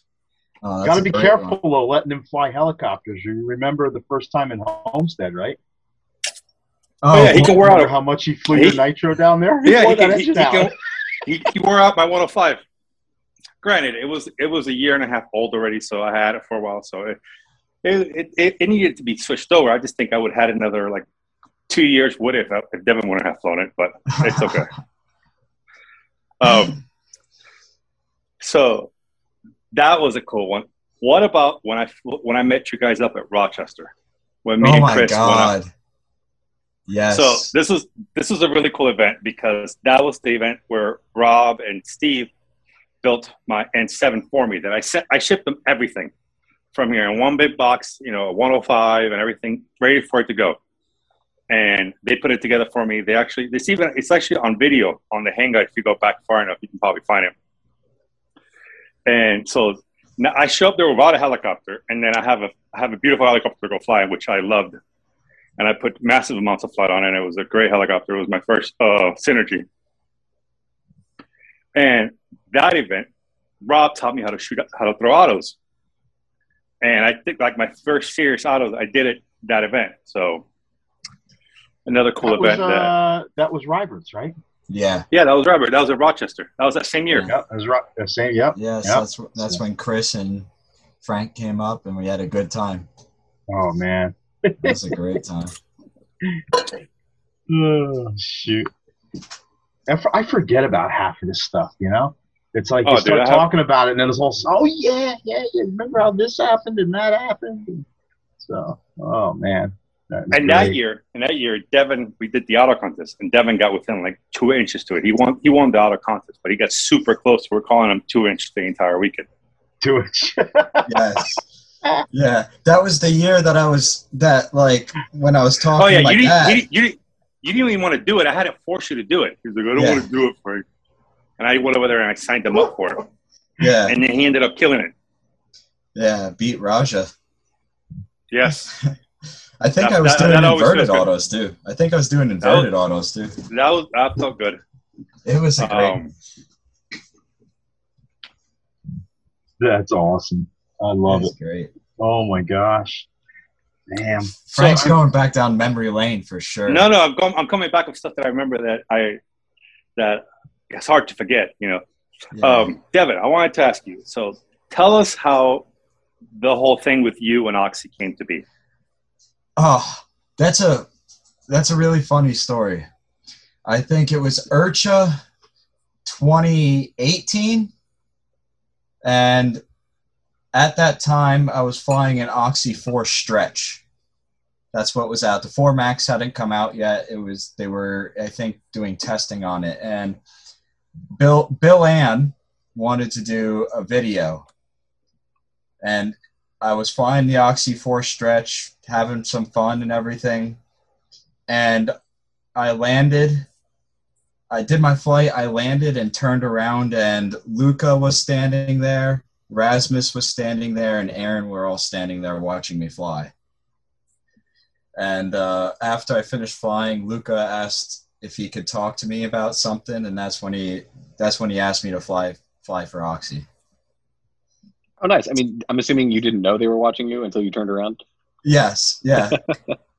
yeah, I had no clue that they were watching me and I turned around and there's like three golf carts behind me with Oxy banners and people watching and everything and it was Nice. it was it was it was killer. It was pretty How killer. many uh, how many team pilots does Oxy actually have? So what do you what kind so in the standards of like professional forward slash factory pilots there Yeah, are let's go, do do the factory pilots. Don't do Yeah. the just the team reps.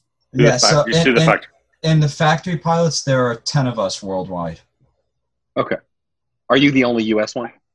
Um, I don't know. I think we got there's a there's Matthew Matthew Kramer that is used a, that is talked to a lot over here, and then Mark Allswagger as well. That And that- uh, uh, Josh Goodrow. and Josh Goodrow, yes. Yeah. And um, so they're another core group of guys. So that's there's four of us here in the U.S. Cool.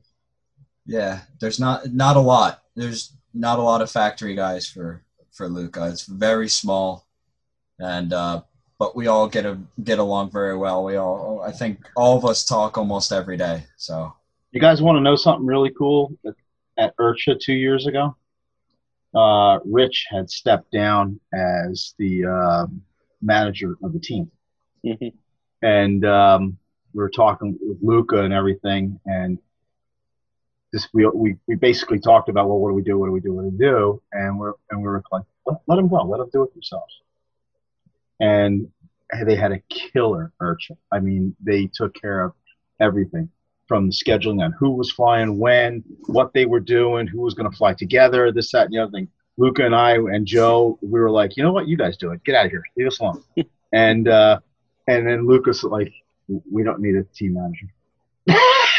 he, goes, he goes, just let them do it. I was like, that was cool. Self-organizing is the best. yes, Right, right. That's how that's how we do it. We get in the Yeah. circle. There's a we, we we get in a circle. and We just talk about what's going to happen and then do it. Yeah. So, See, Frank, you're making your job a whole lot harder on yourself. You just let them do it. No, no, no, no, no, no, no. no I, I, I, I'm not a. I'm, I'm not so carefree. I'm more. I'm a dictator with my teams. No, I'm kidding. A dictator. Uh, that's funny. so, Devin. So, being that you know, we've already, I already interviewed your dad before, and I already picked all of his brain stuff like okay. that. Um, so, um, my next question for you: Who are your sponsors? And this is this was a little self-serving to myself, but I still. Uh, yeah, I understand why. I understand why. Don't worry about it. So, Oxy helicopters. Yeah. K- KST servos. Maniacs batteries. that's what I was looking for. and only fine helis. That's that's Very. that's it right now. Sorry, Frank. I was expecting a great reveal as to why you asked that question. Was there something else No, no, it's maniacs. along with that? I'm the team. Oh, Yeah. okay, okay. I got you. I got you. Maybe, Yeah, maybe it's funny because, and while we were recording this, I, I made the announcement that Devin's on the team. So I had it. We Ah. were trying. That's why it came out. If you look on the Maniacs team page right now, you'll see that uh, Devin has been announced as a team member. yes. Uh, so that's awesome. Um, what else does have? I'm running out Um, of stuff here. you're running out of stuff here. No, Um, give me a second. run- give you a second. Jeez. Don't worry. we Um, edit out. We edit out all of the awkward silences to make it seem like Yeah, Frank that's has what we his do. shit together. No, Yeah. no, no. I Oh shit! I don't ever take I don't ever take notes, and I usually have you guys kind of help me out with some questions here. Um, If we Oh, had no, there's a bucket where I store all of Frank's ums that I clip out of the episode. It's like 30 minutes long. so much love here. God I'm gonna keep this in now just for that. You know. Oh, that's great. Make me look like a buffoon. nah, it's just awkward silence. I'm waiting for the question, Frank. Come on. what else you want to know? Uh, so you're mostly a the. So tell us about usually your setup. You know, we I've, I've asked you this before because I'm always picking your brain on flight setup and that. And you know, having your dad here makes makes a great point. You know, um, how do you tend to do your setups? And by setup, by by setup is like your parameters on VBar. What are your where do you Okay. kind of stand with those? And how do you do? You, and how different do you do it for your electric than you do your nitro? oh, And that boy, one the- that one's also a little self-serving because I'm trying to figure that out as as, as well. Alrighty, so when it comes to my electric, I right now for my helis I run a Scorpion Tribunus 130 12S and uh squir- and I have a Scorpion 40 25 520 for a motor. Uh, with a VBar Neo and Ma- and Maniacs battery, so there's there's the electronics and KST Yeah. servos. Um, when it comes down to the VBar setup, um, I take a long time to do a VBar setup because I, I know exactly how I want my heli to fly. So it, usually a day or two in just setting up the heli. When it comes down to the electrics, I usually run the style as low as I can get it. And my agility is in the on the head is in the 140s. So you have the Um, agility pegged, in other words, all the way to the top. yes, I'm basically almost in the overdrive. Okay. Um, my tail, I don't really mess. I don't really mess with. I mess with the gains a little bit. Um, so maybe if if I have a little bit of a tail jitter or something like that, I have to mess with gains. You usually don't have to mess with the IOD gains. Um, and the tail agilities in the is in the 130s. 138, 140. I usually run it around. Mhm. So that's for that's uh, at and on the HF that's at 2800 RPM on the head. Okay. So it's very fast. I um I don't really like using a lot of the stick. I've I have it very pumped up like that because I like to fly around center stick. You I can move my hands significantly faster rather than having to go across the, the joystick of the radio to try and do things. Mm. Um, so, and then head gains, that's nothing really mess mess with. You know, with the Scorpion, you don't have to mess with any timing or anything like that. Um, but when it comes to my electric versus my nitro, it's very different. So, on my electrics, I run right around probably 13 or 14 degrees of pitch.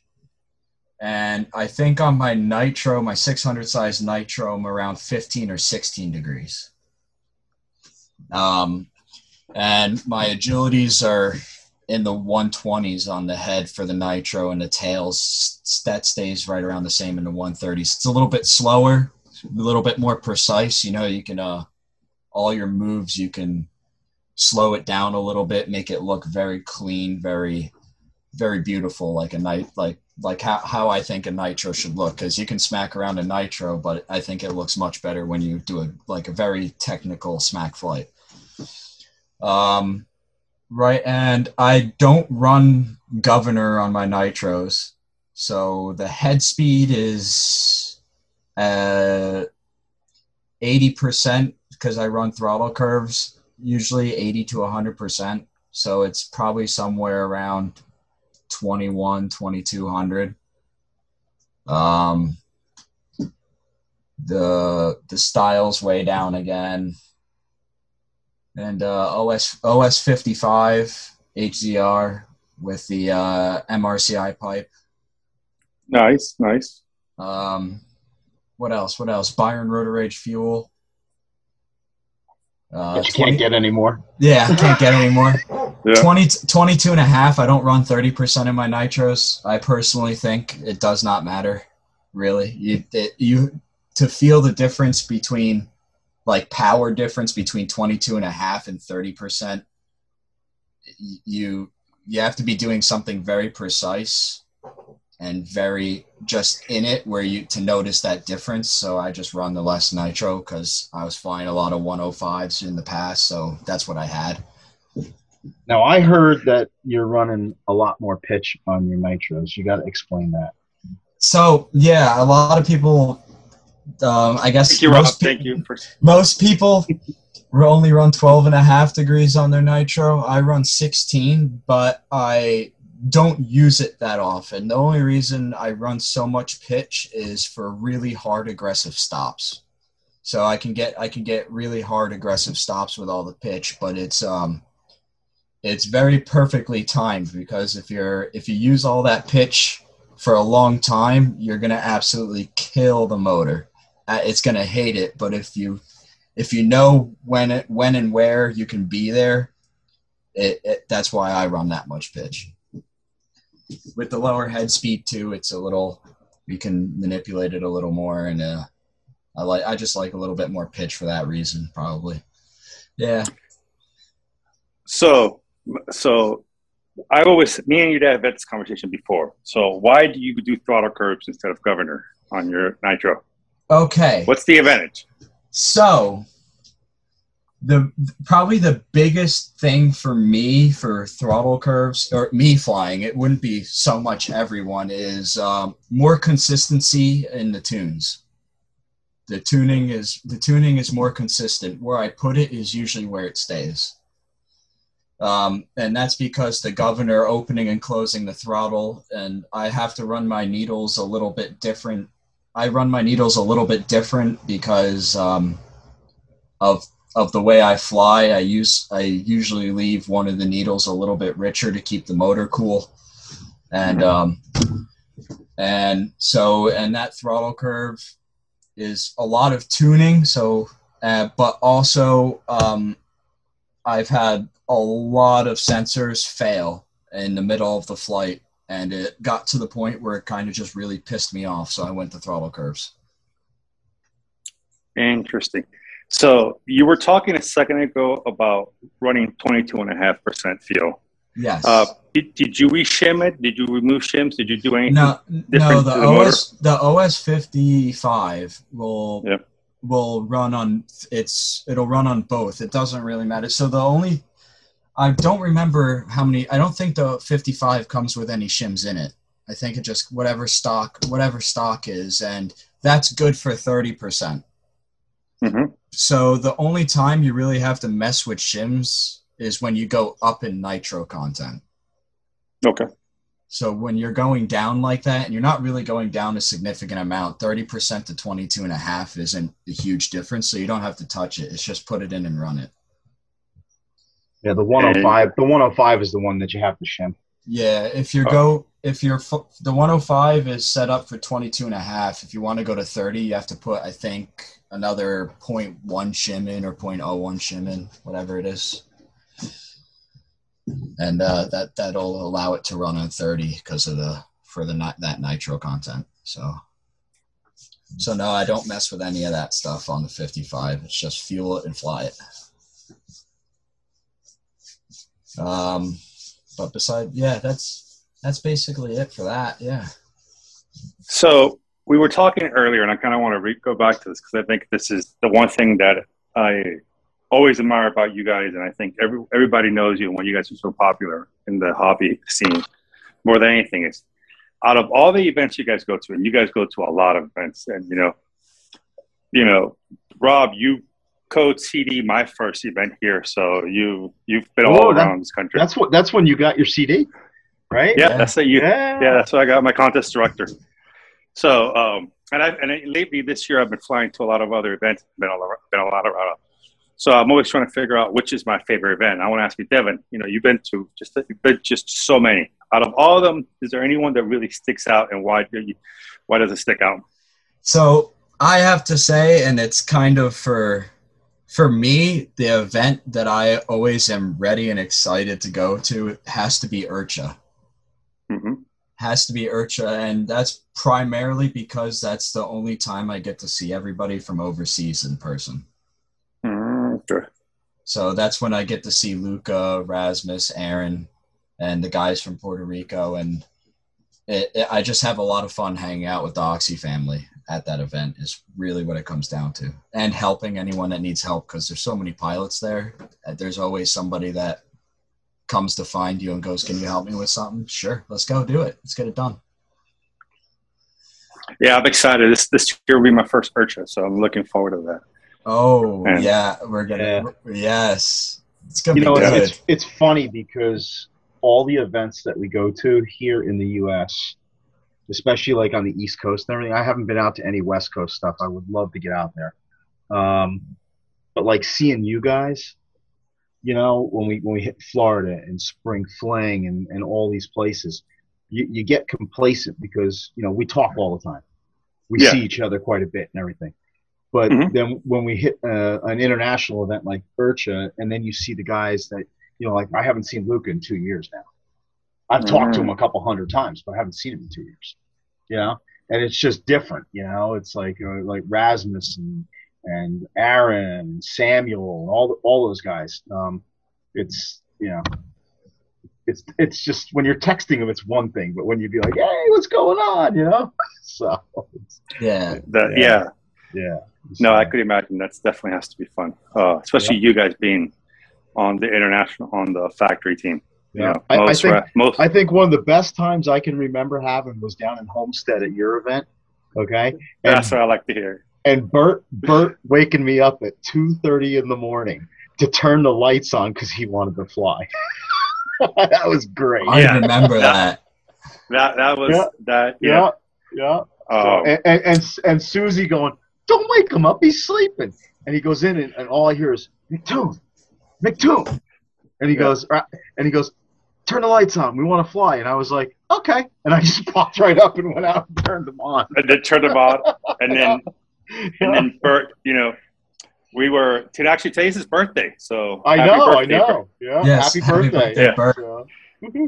So I was. This is when I was on the SAB team, right? And I had some synergies left over, right? So we we we, we were having some um, refreshments, to say the least, and um, we started talking about flying, right? And you know, Bert's like, "Yeah, I want to fly." I was like, "All right, Bert, I want you to fly my my N five five. And till date, I don't know if it was because I was a little bit inebriated or I don't know what it was, but that was the best flight I've ever seen. I ever seen a human being put in front of me. And I've seen a lot of guys fly really, really good, but that was the best flight ever. Under the lights with a little 55 size nitro, just beating the dog snot out of it. You know, Yeah. I think I was flew the helicopter one more time after that, and I had to get rid of it because. Oh, but yeah, it was an awesome. I remember that. That was that was a that was funny as hell. That was a good event. I missed that. McToon, McToon, wake up. We want to fly. Okay. Yeah. I, I missed that flight, but I heard Bert lay down some ten-year-old moves that are still sick to this. Oh, day. Oh, dude, dude, he was, doing, the- all kinds of crack stuff and everything. It was, Yes, it was yes, freaking yeah. awesome. Yeah, yeah. So, Um, that's great. yeah, it was really cool. It was me, Steve, you, and Susie and Bert. yeah, It was Yeah. de- it was definitely a good time. Um, yeah. Every everybody was asleep and missed that. Isn't that terrible? we had a we had a bunch of RVs out there too, so there wasn't that many people staying in hotels. They were mainly at the at the event, and like the lights had gone down, so I could imagine how Yeah. much that annoyed people. That's when in we the gave middle of- Angel. That's when we gave Angel his first nickname, the Flag Killer. Oh yes, the Flag flag killer. killer. Oh my God, he has Yes. two now, so we Yeah. can Yeah. we, we can rotate between Spanish Raja and Flag Killer. Oh, that's great. We got to get shirts made for that. He probably Yes. On the Oh, on the front it says one, and on the back it says the other. So when you turn around, he's got both names. Oh man. oh, dude, that's terrible. Well, I mean, you got to tell the story. Like, where where did it come from? Um, Oh, Oh, dude. uh, so it, go ahead, go ahead. You say it, Devin. it was um, Angel was flying, and I think he was doing some practicing for F3C, if I remember correctly. And um, he lost the heli or something like that, or was or was doing something. Was standing a little further back than he needed to, and he came across the field, and just I, dead center on the BK flag, and des- and destroyed, Destroyed the it. flag. That's awesome. nice. it was um you know bert came out and he's like um oh that was a brand, brand new flag. Come on angel. And angel was like oh i'm sorry you know. Oh it was uh we were laughing. It was pretty it was pretty funny. Oh man. but um that was that was great. That so was a the cra- funny that part was the that you crazy event. We we had that happen. We had uh, Kyle Dahl. Remember, he broke his foot out out that like Thursday night or whatever somewhere. Yeah. Right? He was in a cast. Um, what the heck else was? What the heck else happened? Ah, that was about. Oh, and then Bert in the middle of the night wanting to fly. So that was cool. So that's the only event that I've heard of that had more pro pilots than non-pro pilots in it. Dude, that was all pro pilots. Yeah, I definitely I called it a lot of favors to get a lot of people to come to my first event. So Yeah. yeah, uh, it really was so Frank, had, Yeah. Frank, Frank had the pilot raffle, and nobody could take anything because everybody was sponsored.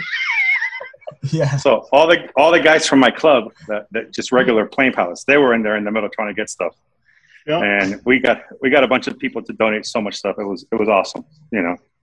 Um, that definitely was a lot cool. Definitely cool. It Yeah, really that was the day great. that D- Devin lost the jet as he was coming in and landed it. We're not seeing the jet. yes. oh, at night, it- remember when that? I when Yeah. I did that, that's when Bert kept walking up and kept telling me to go like four miles out over the Gulf. And I was like, I was like, Bert, where are you trying to have me go? He go, I want you to do a high speed pass. Bert, the, I can't, I, I'm starting to lose uh, which way the plane's going. It's so small. And he goes, then turn around and let's start it. I'm like, all right. Um, Oh, that was fun. yeah, definitely good. Definitely good times there. That was a that was a great time. Oh my goodness. That's when I, that So- I also wore out your 105 there. Yeah, yeah. We, we, I forgave you that. I forgave you a long time for that one. um, but so Devin, so pro pilot, you know, uh, you're going to college. So what are you studying? Ah, I'm a mechanical engineer. That's my study, my major. Nice. Mechanical engineer. It's a good uh, it's a good major to fit with your hobby. Uh, well, yeah, it's uh, something I understand, you know. Yeah. So That's awesome. it was a good fit. And so what's what's in the future? What's what's planned for? What are you, what are your plans for this the next this season, this flying season? Well, right now at the field, I am doing some practicing because I don't really sim. Uh, when I practice, I practice with the real helicopter. It's uh, good and bad because sometimes you destroy it and sometimes it works out all right.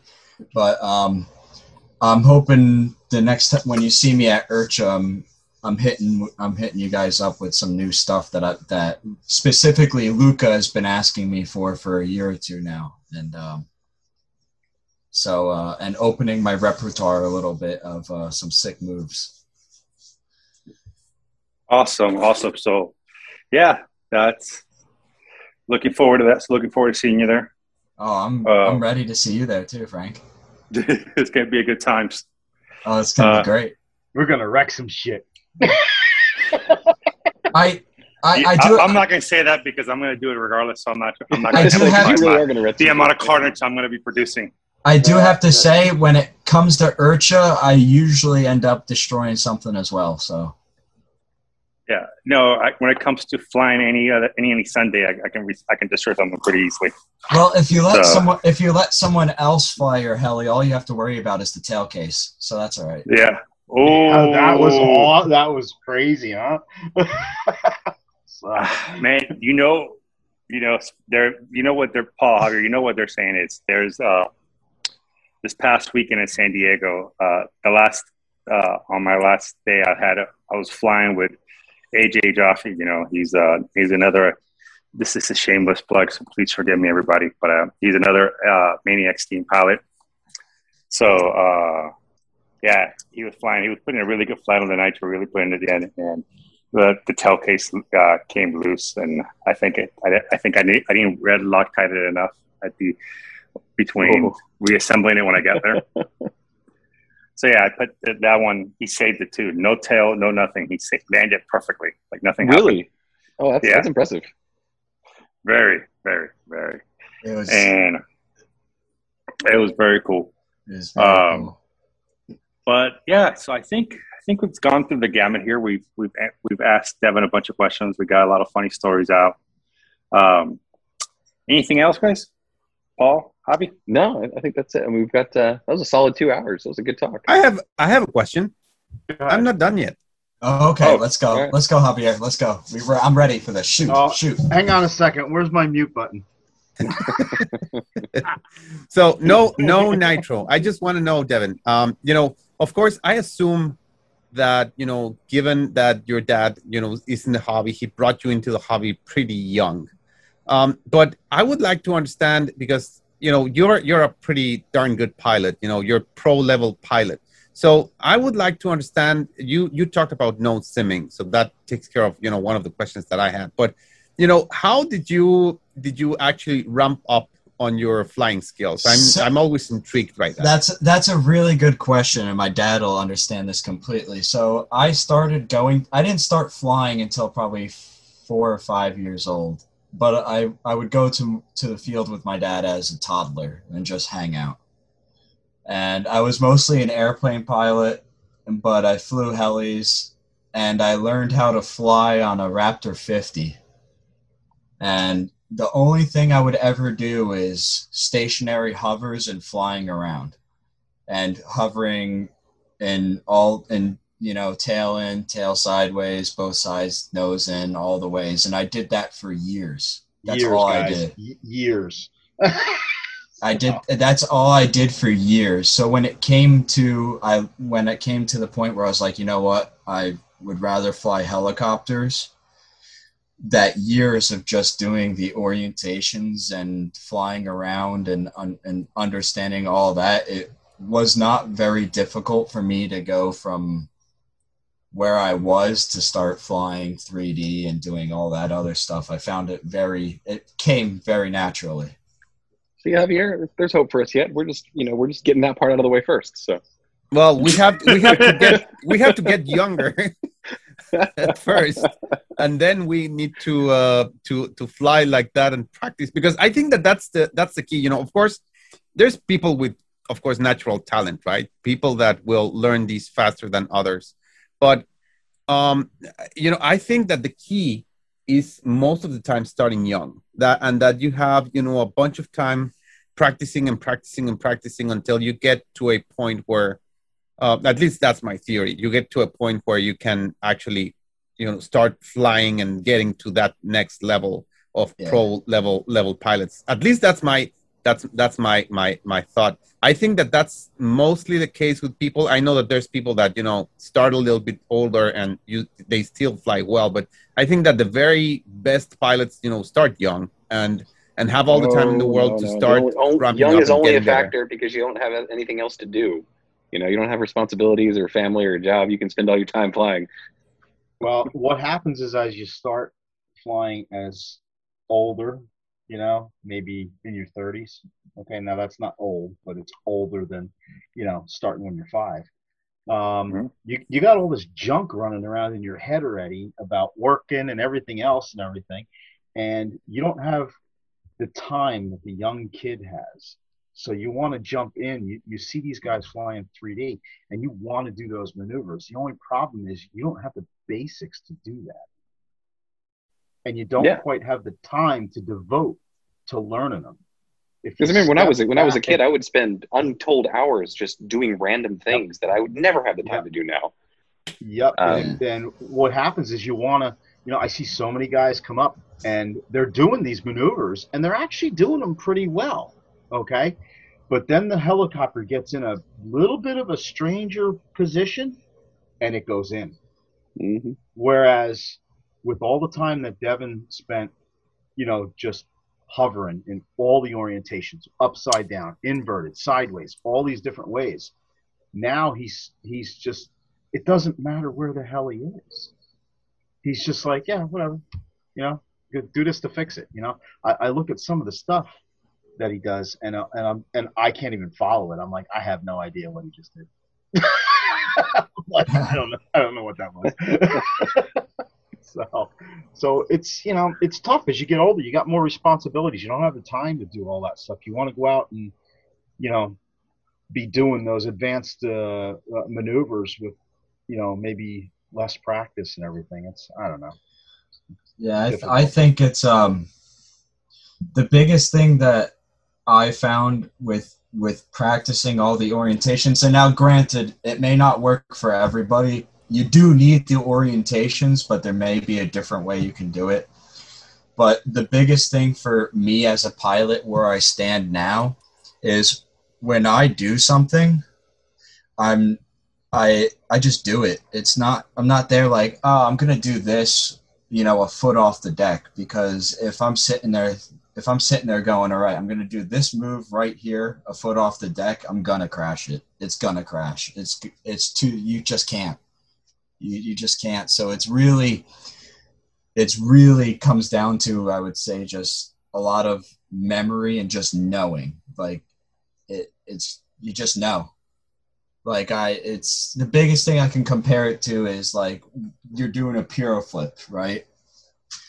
And piro flips are very protect uh, precise, even though they're very cool. They're a very precise maneuver because if you happen to push the stick just even a little bit in the wrong direction for a split second, you can completely get, lose yourself and that's where I think the biggest thing of the orientations for me came in because when that happens, I just go, all right, all right, well, I'll go the opposite way and it's fixed. It's not a big deal in my head.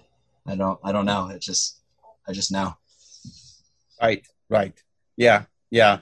I, I, I, I, I get that, uh, and I think that that's that's what most people will, you know, at, at that level will do. I, I can't, I can't forget, you know, I don't know where I heard it on, on one of the interviews that Kyle Kyle Stacey did that um, someone someone uh, you know gave him a call and asked him, "Hey, uh, how do I do this maneuver?" And he said, "Oh, hold on." And he went out, he did it, and then he came back so that he could explain it. You yes. know, because because it's like he just does it. You know, he's he's he's he has so much muscle memory that you know it's just like walking yeah like i mean you're, you're chunking it you're chunking the information at that point and you know it as a unit like it's you just know yes. it as a thing exactly. and to break it down actually takes thought because you haven't thought about it in years right yeah like we, i we used were, we were up flying like uh, where were we a couple weeks weeks ago with ron Corus up in uh, Downsville? Oh, Downsville new york yeah and ron's like hey try this maneuver and, and he just does this standing flip where it's uh, mixed with aileron and elevator, okay, or, or right cyclic and forward back cyclic, and it does like this off center tumble. And Devin's like, "Oh, that's really cool, but watch this." And then he starts doing it circling, okay, and and tail and skids into himself, and then he's traveling back and forth. And Ron's like, "Jesus, you did the maneuver once, and now you're flying it all over the place." He goes, "You know." yeah, he, he got he got mad at me because he got mad at him because he's like, I can't move it, and now and now you're doing it, and you're doing it. You'll come across the field, and every time you do a flip, you quick snap the tail 180 degrees and go the other way, and then do it again, and you'll be reversing it just as you go down the field. he got mad. You know, Matt, Matt Bodos put it put it correctly. You remember what he used to say about all that beginning training orientations? Yes. Because they're, yep. because they're because they're boring. Uh, and yes. They, and, Yep. and they are. It's horrible. But if you spend the time to really get those down pat, it just makes a world of difference. Yeah, they're they're really they're, it is really boring, but it's it's it's it's just like learning how to do autos. If you if you know how to do it and you get it down pat, there are things that you will be there's a lot of money that you will be able to save by knowing it. And Yes, not- sir. it- yes, sir. and it doesn't it doesn't come down to just the fact of like oh well now that i know it i can start making my way into 3d but now that you know it you're not having a crash because you know the heli was in at a 45 nose into you. Like you know so it's it's just it really just helps you in the in the wallet as well. Yeah. for sure. Yeah i couldn't i can't explain how i do my moves anymore. I i when i was first couple of years ago when i was learning how to do it and i could do it but i still had to take that time. I could explain it to the t and have someone else doing it but i i i can't anymore. I just at this point i just do everything. It's there. It, it's it's really hard it's just really hard to do it like uh Except for uh, right rudder piro flips. all right, wow, you- way to call right, out your own son. All right So you can't so, oh, actually, actually, I shouldn't call him out. because you he's- can't even he's, say that He's he's very yeah. He's just about got him now. He's been concentrating on that because we've been busting his nuts about that for a long time. Smack Yeah. pilot, but you can't right right rudder piro flip. Yeah. Uh, well, now that you just gave away my secret for IRCHA, there you go. My secret for IRCHA, I'm gonna get Frank out there with me when I'm flying and hit him with some reversals. Yeah, there you go. Yeah, you still got you still got some work to do on it though, but they're looking better. So. Yeah, I can do right. I can do. Hey, I can hey do right. Frank, rudder one of the one of the very first events I ever took Devin to was Helis over Delaware, and Cool. we went there. We got there, and I when I tell you, you know how we fly late, like four o'clock in the Mhm. morning, and all this stuff. Okay, they never stopped. Twenty four seven for three days. Never Nice. never stop. I was like, I was like a kid in the candy store. Okay, I didn't even fly. I was I was watching. I, I mean, oh man, oh man. Uh, Art Well, Hughes was Yeah. Art Hughes Yeah. was there. The Grams were there. Um, Uh, Roman was there. I mean, all of these guys. It was like I was like, this is crazy. And Devin could hover at that point, and he would not fly. He's like, nope, Really? Not- I am not. I do not want to fly here. And it was like that for probably three years. We would go to that event and we would just sit around, talk to everybody, and watch what was going on and everything. And he wouldn't even touch a heli. So Really? yeah, yep. Yeah. So, It's like that for a little bit, and then, um, well, and then I started flying, and uh, the what is it? The one HOD we we hung out with Roman a lot, which kind of really sparked something because Roman was a badass pilot. He was a killer pilot. The things he did, i- if it was even nowadays, is top notch stuff. And that was Cool. and that was 10 years ago. And it was it was unbelievable. So he really he really helped spark something too. That bert uh, all those guys the inspirations you know. Very, very cool. for sure. Fun it was it was a real uh, real killer times a lot of fun Javi, any more questions? what else Uh, I think not. I think that that was kind of like a burning question that I had uh, because it's it's always intrigued me because it's it's so darn difficult for me um, that I I I wonder you know what is is there Can you- is there somewhere some some way to do it better you know because I just I There- just can't. There's there's no cheat codes, man. It's time behind the sticks. You can't tune yourself into a good pilot. Gotta just The best the best money you can put into this hobby is into batteries if you fly electric, and nitro if you fly. You know, nit- nitro fuel. Yeah. That's the best thing you can put your money into, and just go out and fly a lot. And I, and I'm not saying Javier go out on a Saturday and spend eight hours hovering. You know that that's not going to do it. You know, but go out there for uh, half of your flight and practice a little nose in, a little side in, a little inverted nose in, uh, and then fly the rest of your flight. You And know, i mix do it, mix it in. to add on top of that, I really, I really do have to say, and I know a lot of people don't say it because you don't want to do it low because you don't want to plant your machine, but it's also not a bad thing if you're at a hundred feet to figure out what it, where it is, like where you're like, all right, I need to work on that, and that'll open my envelope to you know being able to do all this. Yeah, because unfortunately, sometimes just doing what you know also isn't enough. You need to figure out what you don't know. Yeah, you got to push yourself. You gotta, you gotta be, you, you gotta. It's, it's kind of scary sometimes, but pushing yourself to the sometimes to the point where I've done it a lot. My dad stands next to me when I fly. I've done it. You push yourself, and sometimes you crash, but then you know, all right, well, I won't do that the way I did it again, and you, and that's just another progressing. Yeah. Right. Then you get to my age, which I'm 55, and I'm like, "Hey, Devin, watch this. I'm going to try this maneuver." And he goes, "Dad, your helicopter crashed two minutes ago." I don't know, man. I still think I, Rob's making these comments, but Rob's a hell of a pilot. Yeah, He but can I'm shoot not, autos I, like- I, I, I do. Yeah, well, autos. Yeah, okay.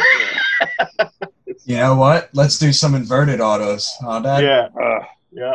So now Frank Frank surprised me the most because I went down the homestead. I'm watching Frank fly. I'm like, damn, you know, he's like, he's really getting it. And then he hits me with the piro flip, and I was like, you got to be kidding me. yeah. oh man, I put so I put so many hours to those stupid barrel flips. You know, So I will tell you the truth right now. I'm pretty good at figuring out things pretty quick.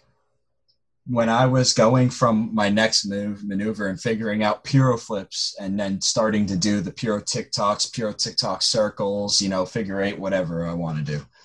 And um, I probably spent a good solid three or four months till I finally got piro flips to the point where I could put the heli wherever I want it. I want it here. I want it off to the left of me. I want it off to the right of me. And it's not going there because, you know, it's drifting that way. It's going there because I'm putting it there. And that was one of the most frustrating things to me, especially being young, because I'm like, damn, I'm putting a lot of time into this, but it it really paid off. So it's What it comes to, just the time. And you're you're doing good. I saw the piro flips. They're there. They're there. It's just a little bit more practice. Yeah, for sure. I want to. I want to keep him in one spot. That's my goal this year.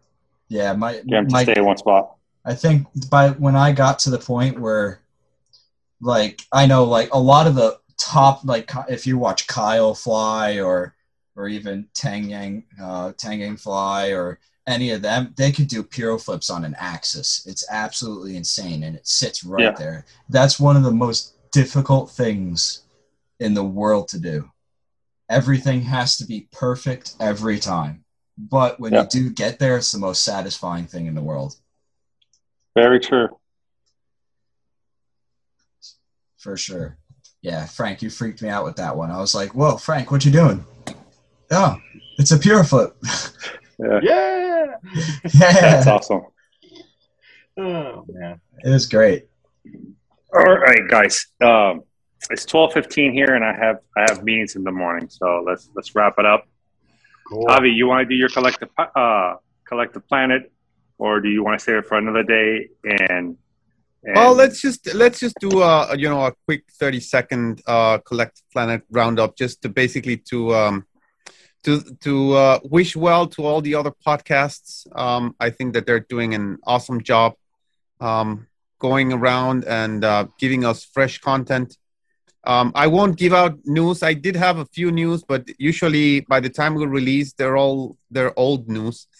So so I'll just uh, I'll just stick to you know uh, saying hi to the Free Fall RC guys, which uh, I'm still listening to the Gregor McGrath latest episode. Uh, Houdini RC Heli podcast, the Apache Pass. Heliheads, uh, they interviewed uh, Manny Nito. That was that was pretty um, entertaining as well. Ooh, today was his birthday Mhm. too, wasn't it? yes, Yeah, it was. It is. Yeah. Happy birthday, Manny. And uh, Telerotor, um, I think that it's not going to be long until we get the next episode um, for the next Flybarless unit on the Flybarless review. The, la- the latest one was Barbarian Demon, so I'm looking forward to that. So um, yeah, just, that's just a quick roundup, just to give a nod to our podcast brothers. And one of these days, we will have to get an episode published on time so the news can actually be news because I do enjoy keeping track of that. Now Yes. you gotta be you gotta be unexpected. You got you always gotta be unexpected. Well, yeah, we, also, Yeah, you you know, know- we, we joke we joke that we consistently release an episode between every one and ten months. So That's that's true. Oh my goodness. So. Uh, all right, well, I think that uh, I think that'll do it for tonight. Um, yeah, so guys, thank you so much for coming on. This a fantastic conversation. I look forward to meeting you in person uh, at some point. Hopefully, I had a, I had a really good time. Like I said, I like shooting shit and talking about fun times and everything. It's great. and we do too. Although I, I did, I think Javi and I felt a, a little left out of the uh, of the trip down memory lane. So we'll have to come join you guys. Well, we got to make some to- memories. in order right? in order for this to happen. Exactly, exactly. So there you that's- go. Yeah, but look, motivating. th- th- there doesn't go a Sunday that, that I don't call Rob, or Rob doesn't call me from the flying field. There's been Oh, yeah, plenty of times yeah. where, yeah. yeah. Yeah. When I was when I was flying Nitro a lot, I was calling him every every every every Sunday. Hey, this is what it did today. Is it right or is it wrong? Am I over? Am I over? Am I too lean? Am I too uh, too fat? But yeah, that's yeah. pretty exciting. Pretty cool. That's the best, great. The, the most satisfying thing is to watch you guys that we helped whenever a year or two ago, whatever it was, and, and now you got it, you know, and it's Oh. flying and you're tuning it. That's that is the that's a win in my book. So that is awesome. Cool. Thanks, guys. Cool. Thank you so much for taking the time to come talk with us. Really appreciate it. Thank Yeah, you. It was man. great. Yes, guys, I hope to see you at IRCHA and no Nitro Talk, please. Oh no, we're, we're gonna have we're gonna have um, we're going to have oh Javier over here center stage flying a nitro. Flying gonna- nitro. You know what? Yeah. I Javier, just for you, just for you, I will give you my favorite helicopter to fly. The Goblin, the Goblin Nitro. No, no, he doesn't. It has to be a goblin. So I, I have gotta be, find I, yeah, I, I have, I have certain. I mean, I'm not sponsored or anything, but you know, I have to fly. If if I'm going to ever touch a Nitro, it has to be at least a Goblin. I mean, I still feel that we could make this a community fundraising event where everyone pitches in a dollar and Javier ends up with a Goblin Nitro at the end of IRCHA. We Oh, oh, for sure. done for sure. We could start a GoFundMe. I, I'll put. I'll put a dollar in for that, no doubt. Yeah, So, Yeah, for sure. I would. Definitely. No, Javier, I was gonna I'd say give you. I, Two, I'd give you two dollars. I was gonna Yeah. say I have an I have an Oxy 5 Nitro that's not stretched with a Novarossi 57 in it. It's an absolute monster. You're speaking gibberish to him right now. You're really Okay. Yeah, I, I mean, okay, s- okay, what- sorry. what- what is that? The that Nitro has electric power, Yes, it does. It is sick. and I and it is probably the most fun heli I have, and I think you would have fun with it. It's not. It's But- not the power level though. If that nitro has you know no smoke and no oil and no nitro, then he'll like it. There you go. yeah. There go. Ah, yeah, I- and, and also, it- I don't think you want me to destroy has a helicopter with uh with a motor that, that you can no longer get. oh, I have two or three of them. Yeah, we so got, a, all we right. got we got we got a couple spares. I got a we couple. we, we got you covered. So, and may, Got maybe may- you know what we'll do? We'll, we'll put a goblin canopy on it. Make you feel better. Oh well, actually, actually, wait. If we want to be proper, we would just take the canopy off, right? Yes. Yeah, it's true. There you go. Yeah. Yeah. Yeah. All right, All gentlemen. right, guys. Yeah, go to Yep. bed, man. You got to work in the morning, right? Yes. You guys take care, all right? You bet, man. Guys, have a good night. Thank See you you guys so later. much. Have a great Thanks, night. guys. Bye bye. Bye.